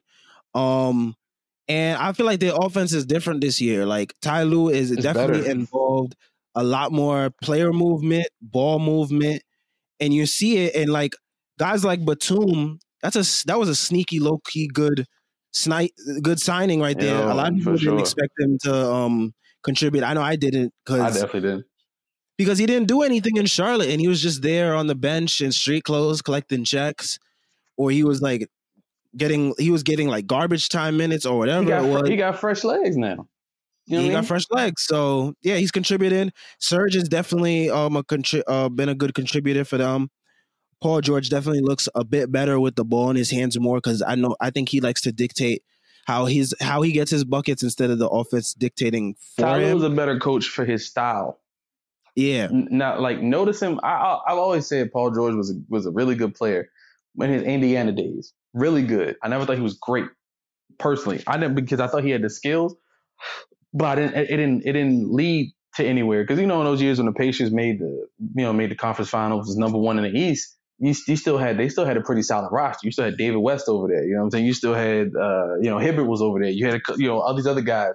So it wasn't like it was just him doing it by himself, or it wasn't like he was like that head and shoulders above everybody else. In my opinion, at that time, because he was he was only like you know it's like second or third year in the league. Uh, I think when he uh when they made the conference finals the first time and took him to seven and the Heat to seven. So once he got to OKC, I started to like, okay, well, Paul George is good. He can get you 20, 20, 25 a game. Like, but it was that second year in OKC where uh, he was in the MVP talks. And I was like, yo, he literally can do anything on this court. He's a head case. That's his problem. He's a head case. There's only a couple dudes that have shot and hit as many threes uh, over the last couple years as Paul George, and Steph Curry, Klay Thompson, and James Harden. Mm-hmm. Nobody else. He hit 292 threes in his in that year. He almost he he was nominated for MVP. So he shot like 39, 40% from three, like three of the last four seasons. So he's at that point and he takes like six or seven, seven or eight a game.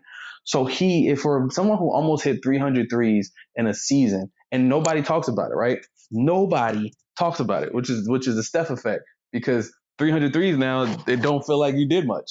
They don't feel like, feel like you did much. Like we see somebody shoot 300 threes like four or five times and hit 400. It's like, okay, you hit you hit 292. Ooh, whoop whoop you do. But it's like for him to do that, if he can just keep up and shoot 35 to 37 percent of his threes in the playoffs, because it's to drop off, right? Because right now he's at like 45, 46 percent for uh, the first five games. But if he can keep that up and hit 37 to 39 percent of his threes again, you know, again this year, stay around a 46 to 47 percent from the field, and keep playing good defense and stay healthy, which is going to be his issue. If he can do that, I think the Clippers, this might be a better chance for the Clippers this year than it was last year. Because what we well, did last year, what we, did last year with the, a lot of people did last year with the Clippers. I'm guilty of it a little bit too, but I was like, I'm not 100% sure because I wasn't sold on PG and Kawhi together yet, uh, completely. I, I mean, I, I, was hoping, I was, I wanted to see the Clippers uh, go because I just want to see Kawhi uh, in the finals again with a different cast. I was going to see that happen. But I think they have a better shot this year because it actually looks like their roster makes more sense. It I still think they have issues at the point guard, though. I think no, they yeah, still oh, for sure. I, I, I, I, think I think they'll benefit better from someone who can really get Kawhi and Paul George the ball in their spots. Like I know Paul, Pat Bev is like doing all right. They That's what I was thinking. And like, I think it would. I think it would cost them a pick to get him, but they don't have picks. They don't have picks. they don't have no. They gave all their picks to OKC, and they would have to give another one to OKC. Another OKC. So I don't think that's going to happen. I would love for that to happen. Maybe George Hill ends up getting a buyout by the trade deadline or something. See, they pick him up. That pickup for them. Now that that's that's the one thing I'm I'm thinking about. Like the buyout market, you know, once we get a little more into the season, that's going to be something to watch for because you know, like if Harden gets traded, PJ Tucker's definitely out, right? Because he's PJ Tucker's going to be out because he's uh you know, I think this last year he ain't get no extension. And then if if OKC is obviously not going to be a playoff team probably this year, so George Hill is definitely going to get bought, out at some point. If not traded, bought out. And then you look at like I said, Derrick Rose, another one. You know, it's, all these guys that make under 10, 10 million a year are going to get bought out, and they're going to be available. So I would look at George Hill. I would look at Derrick Rose. Uh, if one of those guys get bought out, um, absolutely, I, I think that right there will put them over that will put the Clippers over to me because you got you you got uh you know Zubac, you got Ibaka, um you know your your pretty much your, bigs are they're not the greatest, but they're solid enough. You know, they're solid enough. They can get it done. And then you got a new you got a better offense. It, more touches. Everybody looks cool, like like cool in the offense. Batum getting some shots up. Uh, you know, Kennard getting shots up. Lou will look like his old self again now. Like even even you know Pat Beverley, uh, you know his his his weekend, like he he's looking okay. So it's like if they moving and and you know that is makes a difference. And then you get Marcus Morris. I don't think Marcus Morris has been playing yet, right? I don't think he played yet. Oh yeah, so. I, I, totally forgot about him. He's another impact um player on so, both sides also. So I think, and once again, Marcus Morris is another one who it like it depends on if he if he goes with the Ty Lue offense, which like I said, praise is praise much praise to Ty Lue because uh I've said this before. The Cavs offense, I, you don't realize it though, because you look at it and equate everything to LeBron. But the Cavs offense was always going to be good. But the Cavs offense, the season they were with David Blatt versus the season that Ty Lue took over and the year after that, they're actually a, a lot different. And uh, you don't realize it because we just we just saw the success and all that they did. But the offense was a lot different. The defense was where Cleveland suffered. But the offense got progressively better the longer they played together and once Ty took over. And you don't realize that until yeah. you see like David Blatt's David Blatt was preaching defense to a lot, a lot, and then, and then they brought you know Jr. and Shump over and that trade, and then like their defense was was getting a little was getting a little stronger. But offensively, like you started to see how the offense could flow and it could flow a little bit better. And then it kind of it kind of changed. I think once Kyrie left, but it, like, you could see he's a better, uh, you know, a better better offensive coach. And yeah. Doc Rivers' biggest issue to me is that offensively he can he can he can sputter out a little bit of what he wants to do. He, he gets stuck in his ways, and he's blown too many leads in the playoffs. You know what I'm saying? To to really make it, you know, uh, they make a case for him as this great offensive coach. So I think Ty Lue probably fits them better. Uh, if Marcus Morris can come in and give him 10, 15 a game, which he's capable of doing, mm-hmm. then, like I said, I, I think I think the sky's the limit for that Clippers team if they don't choke again. But yeah, that's we, the big as, issue. As we've seen, though, and I'll, I'll say this: as we've seen, in in most situations, when a team chokes and they come back the next year, this is non Doc Rivers, non Doc River coach teams. If you choked away or you lost, those teams that come back usually have a lot more focus when they get to the big dance and they look they year. look focused. They look focused this year. Um, so to before we close things out, um, I just want to talk about a, a team that has surprised each of us um to start this season. I know it's very early, so it's kind of hard to really say who surprised you. But um, for me, my own Knicks have surprised me.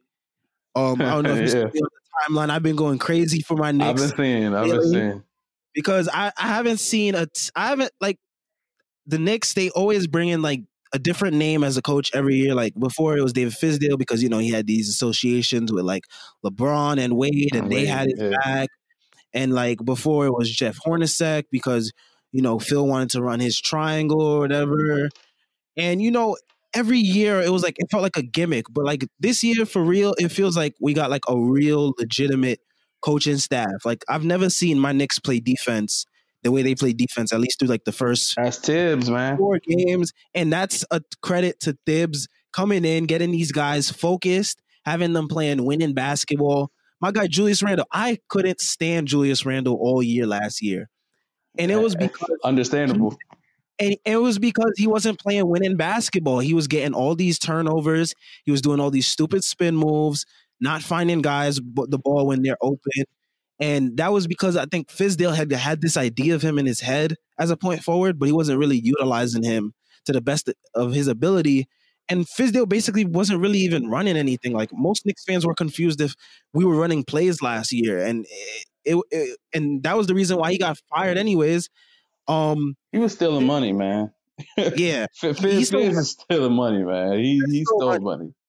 But Julius Randle out here averaging like 20 something, 24, 10, and 6 to open the season. I mean, he's looking like Jokic out there with some of these passes that he's throwing. Um Thibs, man. Thibs is and, unleashing them. And and it's also contract year, Julius, as I've heard. As oh yeah, yeah.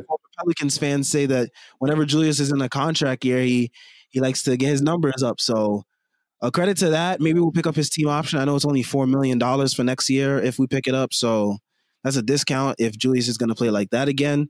So um, the one thing you got to worry about, and you sh- you know you definitely if you everybody knows you know Thibs in his history. Uh, he, he yeah he he's gonna he's gonna run them boys in the ground. Uh, well, I mean, so far he a lot of fans are already complaining about that, but that's because our rotation is so small because we have like five guys. We have five rotation guys like out every night, basically. Like we got yeah. Alec Burks out. Our two rookies are out. We had Austin Rivers out for most of the year. And Burks um, is a and, and, and Burks. I say this. I think Burks is a good pickup pickup for the team, man. I think I think Burks is he's he's a yeah he's a very I think he's very underrated, man. As a scorer, he can get buckets, man, and and you know. he can play make as well, which I, I've been loving for the Knicks and like some of their second unit sets. He he kind of runs the offense. Him and RJ they kind of take turns. Yeah, and I kind of like that because we don't have really a, we don't have a, a real legitimate point guard, especially with our rookie point guard out, who's who's been the one that's been been creating most of the offense at least. So you know we have Elfrid Payton running our our first unit and basically no one to run our second unit. We just got Austin Rivers back today, and he's been yeah. running our second yeah, yeah, I so, saw Austin Rivers is back. Yeah, I saw it. I mean, so I mean, I feel like I don't know. I don't want to get too ahead of myself because you know, with the Knicks, you always of you kind of got to be cautiously optimistic of the team because you kind of figure that they're gonna let you down. But like, we haven't had a coach like Thibs before, and I feel like Thibs has these guys really focused and locked in. I don't yeah. know. Maybe I, I want to see these guys make a run for the play, for the for the playing game because we got Dallas's pick, and Dallas's pick could be in the lottery. So who knows? I, I, I put it like this: if if you guys get healthy and everything persists um, and stay healthy, and that's the I think that's the thing though. Uh, yeah, we haven't been healthy to start the year. That sucks for us. You know, so by game 20, 25, uh, let's say you guys are at say 12 and 13, uh, game 25 or 13 and 12 or something like that. Uh, yeah. All right, you good to go yeah, you know, you just gotta watch, you know, Thibs and, and how he plays the guys, man. So twenty, you know, you, you 25 games in, if you're playing, still playing guys 40, 41 minutes, even if you get to the playing game, that might not, you know, it, you, you, might be you wore down. That's what happened with the yeah. Bulls, man. That's what happened with the Bulls, man. Like by the D time, Rose. yeah, he was playing garbage time in the playoffs, and everybody was like, "What is D Rose still doing in the game?" And then, boom, the ACL tear, and then everything went downhill from there. So, and so that's that's why you know personnel matters too. So, I'm also curious to see what the Knicks do. Let's say the Knicks Knicks end up, you know, 30 games in being like 18 and 12 or 17 13 like then you know do you stick with the same team do you make a move do you get even better like like, what do you do? You know, yeah, that's what that's what a lot of fans are contemplating because like a lot of fans are like, do we trade Julius Randle now at his highest will, at his highest value will ever be, or do we um hold on to him for next year because we have his team option, right? And then do we also um do we also get rid of guys like Nerlens Noel, Alec Burks, Austin Rivers? Do we sell high on them to get more picks and assets for the future, or do we keep them and then we make like a push for like the playing game or like a ninth or eighth seed, and then we hope that Dallas sucks so that we we do have one lottery pick at least, and then do we take things from there? So there's a lot of questions within the fan base for that too. Yeah, no, man, it, it's it's it's gonna be uh ex- exciting times for Knicks fans. I can't believe I'm saying that. I, I, I can't believe I'm saying it either. But I, I experience it. But like I said, I like I, I like the young group of talent that y'all you know y'all got and some of the veterans in there like Burks and you know Rivers and you know guys like that. Like I I, I like I like what they what they're doing. Um, I feel like it, it's interesting. It's just interesting to see uh, a Knicks team that has some promise, but a lot of it. That I think that's the thing. Also, is that for future years for this Knicks team, everything kind of like revolves around progress and growth as players for RJ, for um, for, from from from uh, bro from Dayton and Robinson, yeah, uh, you know, and, and, Robinson, and you know, you got uh, y'all, y'all got y'all got so many players that I don't know what y'all gonna do with Kevin Knox. Um, He's been solid shooting the ball. I like that. Yeah, you know, so but it's like there's some there's some pieces there that you can see that's a builder for a future, and you know, it, it all depends on on on everybody's I guess everybody's progression. And, you know, uh, like I said, T- Thibs is a great guy, you know. Thibs is a great guy to have on on there to help build these guys up. But yeah, he, he also, you know, he's also that guy who coached the Minnesota Timberwolves and we saw that. I think really... with that, I think with that situation, what what happened there was that he was also the president of basketball operations, so he had to also build the roster, and then he had to coach the roster, and then we brought Jimmy in. Like Too Jimmy just power. didn't get. It was just yeah, him being a head coach is perfect for him, and yeah, having he, he the, the other front office guys, it's very yep. Just simplify with your job and it makes it that much easier. So, what, what was what's a surprise team that's been a surprise for you so far? Um, Cleveland probably been the most surprising for me. I think Cleveland so far, even though not, you know, it's gonna fall off. I think that's the most surprising out of all of them. Uh, in turn, in a good way, in a good way. Um, in a bad way, most surprising. Uh, I think I said the Wizards already. Um, but uh, those are all both East teams. In the West, I like I won't even the net the Nuggets. I'd say the Nuggets surprised me yeah. a little bit. You know, I think because I expected them like, man, you were this close to the finals, man. Like y'all, y'all went against the the big bad Lakers, and you know, y'all y'all want to get better. And then you think about it, it's like, man, y'all lost, you know, two great, you know, two good defenders, and you know, great great pieces for your organization, and you came back and you look you look sluggish, you look rough, you know, like maybe that that bubble that that that bubble play was just the product of the bubble, and then it makes you look at everything else a little differently too. You know, so it's like I I don't know, I don't know, man. I, the, the, they definitely surprised me a little bit because I thought they at least be like you know off to a hot start because I felt like they had winnable games. Um, yeah. Actually, you know what? You know what? The Kings, the Sacramento Kings. That's the that's the team in West that surprised me in a good way. I know they I think they just lost today to the Rockets, but I think they look a lot better than I expected them to. So uh, granted, they I think they they are one of the teams that beat the Nuggets twice. but, actually, they beat the yeah. Nuggets twice. Yeah, so I like, but I think I think they look better. They look better than I expected. I don't know know if I necessarily see them as a playoff uh, playoff team. I mean, they they have a shot at the play in. You know, like let's say the Mavericks don't make the playoffs this year. Uh, love that.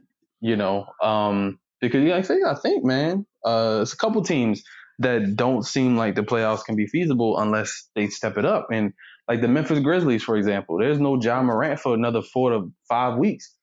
And that, no JJJ, no yeah, Justise like, Winslow. It's yeah, clip for them. They got to go to the lottery again. Yeah, and so that's a rough place to be. So you're looking at some of these teams like that was a team that was right there in contention for the playing spot. Now you're gonna probably be at the bottom. The the Timberwolves uh, got Karl-Anthony Towns out indefinitely.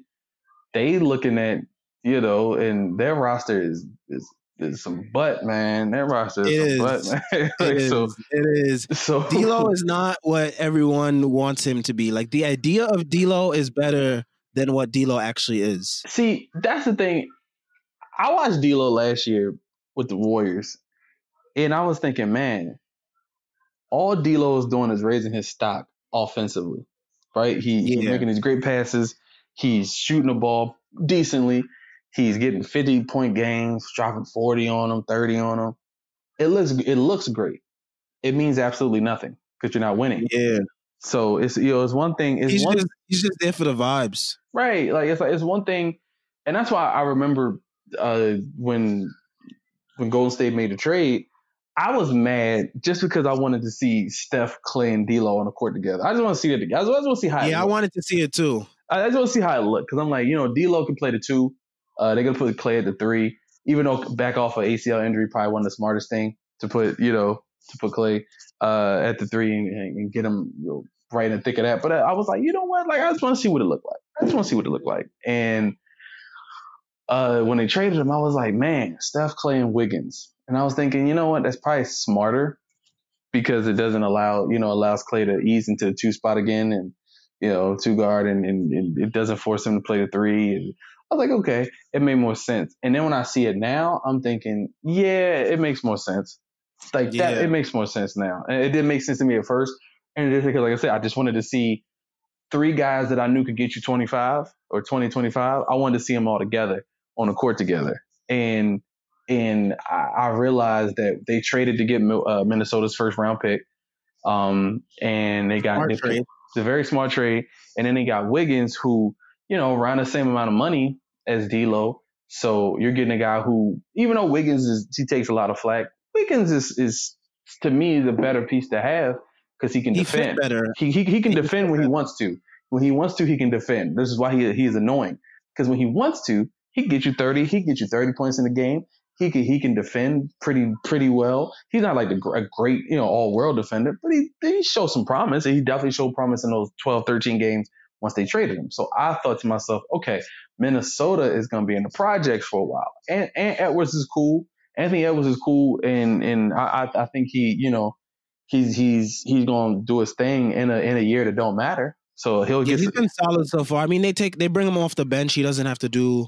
He gets the ball more in his hands. He doesn't have to worry about sharing it with D'Lo and KAT so much. So it's like it's much better for him. But see, the one thing I worry about is the Timberwolves going to overachieve a little bit and be like 13 for 12 and then end up, you know, with that top six or seven pick. And then that pick is protected only to what, top three?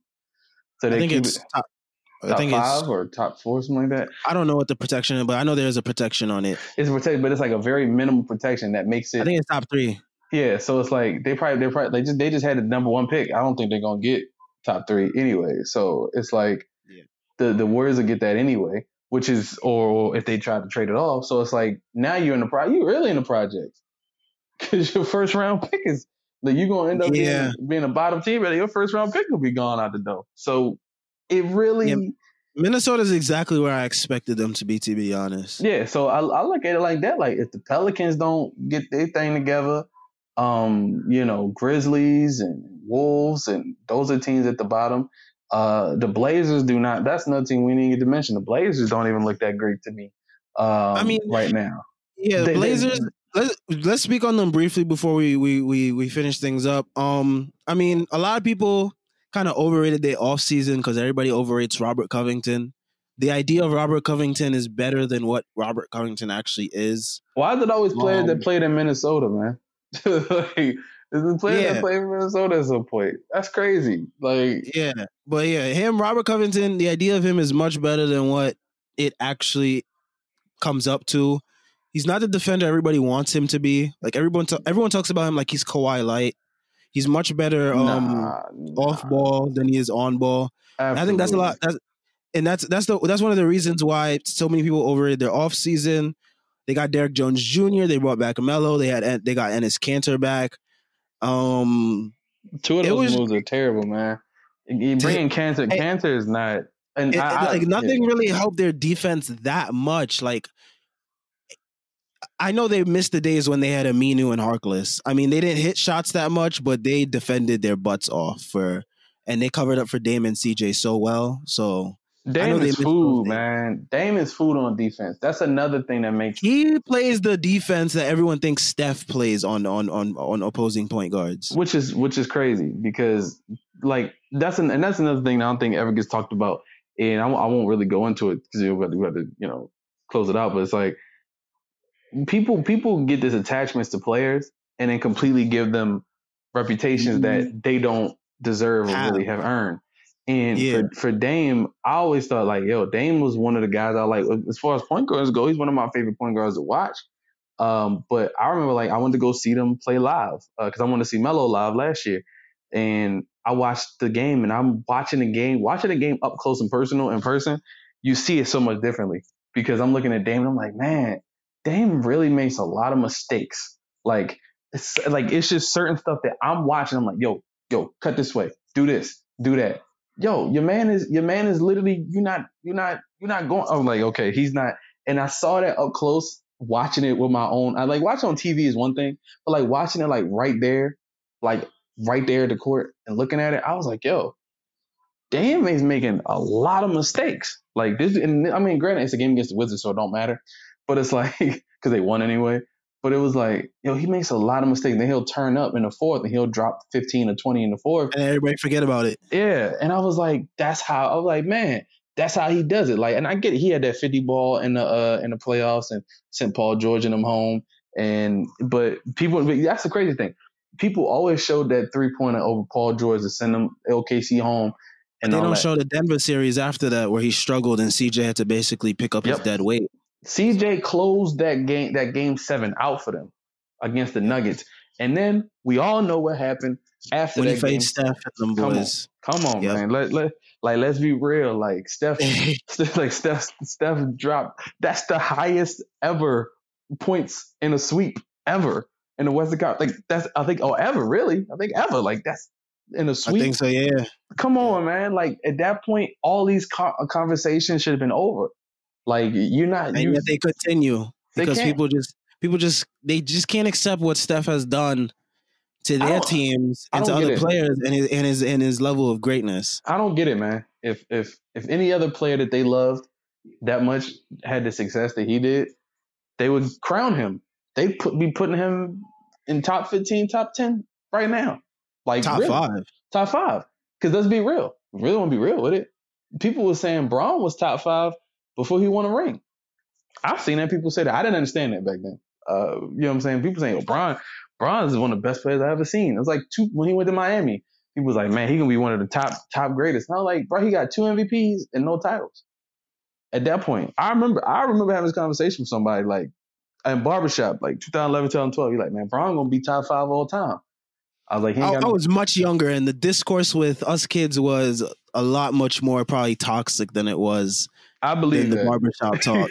I believe it. I, I was hearing some irrational, uh, a whole bunch of stuff. I used to get into a lot of arguments. That's how I knew I wanted to get into like podcasting and doing all this type of stuff because the, the conversations I used to have in middle school about LeBron and and the Knicks and the Heat and all that stuff, I just knew back then that that's what I wanted to do. So but, like, but, I know the discourse was much more toxic with us kids than it probably was with adults. And see, but because you know what I mean, because because when you're young, when you're young, you say things, you know, crazy things. Like when I was young, yeah. I, say, I, I said I said some crazy things about sports too.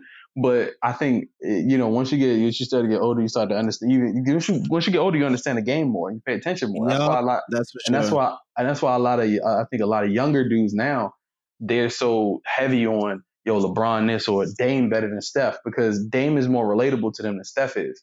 That's another, mm-hmm. and, that, and that's something I hate. I hate to talk about because it's like it's a it's a weird thing to talk about. But that's another thing I think a lot of people do is if they're if you're a player that's more relatable to a fan, the fans instantly gravitate to you. So LeBron being the the first player that they ever watched grow up, you know, and they growing up and they watched him his entire career or most of his career, then they gravitate to him. And then if you never seen Jordan play, you never seen you never really seen Kobe Kobe, you know, in his prime because you might have been a little too young to see him, or you know, and then you see you know Steph, and it's like, yo, man, I, I'm a Bron fan, so Steph kept, you know, Steph kept Bron from winning rings. But which is funny, what's funny about that in the Steph conversation is people love KD again. They love yeah. KD. So it's like yeah. it was it was just all the Warriors stuff. That's what it was. It was so that's such a weird thing to me because it's like Steph when KD went to the Warriors, Steph led the team in scoring every season. By barely, you know, barely, but like a point. Yeah, a point but it was like, yeah, it was like they were they, they both they both did they they both did their thing they both did the thing, and then just because oh the Finals MVP thing, it's like all right, if if yeah, Steph, if that's Steph, that's when Finals MVP started to really get. No one hand. cares. No, like here's the thing: Dame get all this love, and like I said, I I, I rock with Dame. What has Dame done? What nothing has really he done? He like nothing to his name, honestly. Like he got a what All NBA. He was all he's an All Star. Okay, he he. That's it. That's it. And I, and like once again, take nothing away from him because there's great players who have not won MVPs, not won scoring titles, not done this and that. Like there's great players who didn't do any of that, but they were at a level that they deserved. You ain't putting, you know what I'm saying? You're not putting this person over this over this person. If this person got titles, MVPs, and should have a Finals MVP on his on his resume, I I don't I don't like the stuff the conversation because there's never been in the history of the NBA where someone led their team in assists, steals, and scoring by 10 points and didn't get finals MVP. That's never happened. That's never yeah. happened. That's the only, it's the only outlier that's ever happened. So when people do the Steph and Dame thing, and I guess it matters because tomorrow they play anyway, right? They play tomorrow, so it's relevant. Uh, yeah, they play twice, I think. Yeah, and play Sunday, uh, tomorrow and Sunday. So with that, I, I, like I think the Blazers this year, they're they did beat the Lakers, I will give them that. They did beat the Lakers. A, a full stack Lakers too. One nobody out. Nobody was out. So I'll give the Blazers that. But this is this this the team is still not that good. Like they they, the they, team, they, beat the, the Lakers last year. They beat the Lakers last year. They they weren't that good. You know, they beat the Lakers in, in game one. Was it game one, right? They beat the Lakers in game one, I think, of the uh of the bubble playoffs. So, you know, yeah it don't matter. I, like I said, their, their defense, their defense ain't really get better. Kanter is not a help. Nurkic doesn't look like he's gonna he's gonna be what people assumed he was. Uh, yeah. you know what I'm saying? And so you, you already said about Covington. I've never been a big Derrick Jones Jr. fan. Uh, I mean, I think I think he's cool. He's versatile but, defensively, but yeah, like offensively, he's still limited. So it kind of like limits what you can do on on that side yeah, of the ball. Just he's he's a dunker. He's a yeah. dunker, and like, like and he's so, tried to he's tried to expand his game in Miami, but it didn't really all the way nah, pan that out. Hit, man, that didn't hit. So he wasn't because he he wasn't that great of a rotational piece for them anyway. So yeah, you know, once the playoffs came, you know, once the bubble came, all this other stuff's happening. Like, and, and that's that's been his story. But I, like I said, I, I, feel like the Blazers, man, that's the one team that a lot of people talked about. Uh, the Blazers, the Mavs, and the Nuggets. Those are the three teams I think that have kind of been disappointing you know, in, and expectations. Whereas most, I think every other team has kind of in the West exceeded or met or met. Kind of yeah, you kind of met. Like the Pelicans, I like I don't think anybody really saw the Pelicans. I had one one dude on Twitter say, "Yo, the Pelicans going to the conference finals." Like I thought he was just he probably was joking. I hope I hope he was joking. but you know, everybody else has basically been, you know, like even Golden State. Nobody, I don't think anybody really expected Golden State to win those first two games. And I don't think anybody expect them to lose those other two games like that against the, you know, yeah. Bulls and the Pistons. So they're right where they should be. And then you kind of, you know, once you get through this homestand, then you'll know more. And the same thing with the Blazers. Once the Blazers get through their next five to ten, you know, five to ten games, you'll see. But right now, everybody's where they should be, basically. The Lakers started off slow, but everybody said they're gonna start off slow because they had the shortest, you know, short off season. So yeah, they start off. I mean, they still got to win a record right now, barely, but it's like you know they start off slow, and they've you know to me, they had an easy schedule. You went against the, the Wolves and they blew the Wolves out, and then they went against the Mavericks, but the Mavericks is terrible. Just they got lucky and beat the Clippers once. Like they then, and that's a uh, that fifty point game is what it is. It is what it is there, but that looks like an anomaly now because that offense yeah, ain't clicking. Because the offense ain't clicking like that. The defense ain't like the the Clippers had like what thirty points at halftime. That's an anomaly, man. Like that's that's not gonna happen. You're not gonna see that too often. You know, yeah. they don't care. Well, I think that's all we got for today's episode. Um, thank you for coming on the show today, True God. Definitely yeah, hope to have sure. you again. Um, make sure you check out his um Twitter and what he got going on. Um, anything else you want to plug before? Oh yeah, yeah, hey, for sure, for sure. Uh, you go to definingrevolution.com. We got the articles popping off back there now. Um, got got new writers and stuff coming in. Got some other things working. Uh, I got music dropping and all that good stuff too. Um, you can go to iTunes, Spotify, all that. Check out True God on there. It's like another dude that has a name True God too, uh, but he like a Mexican dude, so don't pay attention to him. Um, other than that, yeah, that's that's pretty much it. Yeah, I got I got some scripts and stuff we're working on. I got a book coming out uh, later on in the year, but I'm not done with it, so I can't really put too much out yet. But hit me on you know hit me on Twitter, and that's where you can find the information. All right, and make sure you check out the links to the um to the podcast website, the podcast um blog. We got the um what you got? We got um check out the Twitter page. Also, and if you're watching on YouTube, make sure you subscribe. If you watch it, if you're listening on um Apple Podcast, Spotify, wherever you're listening to, leave a um leave a rating as well. It helps the show out. Um, and that's it.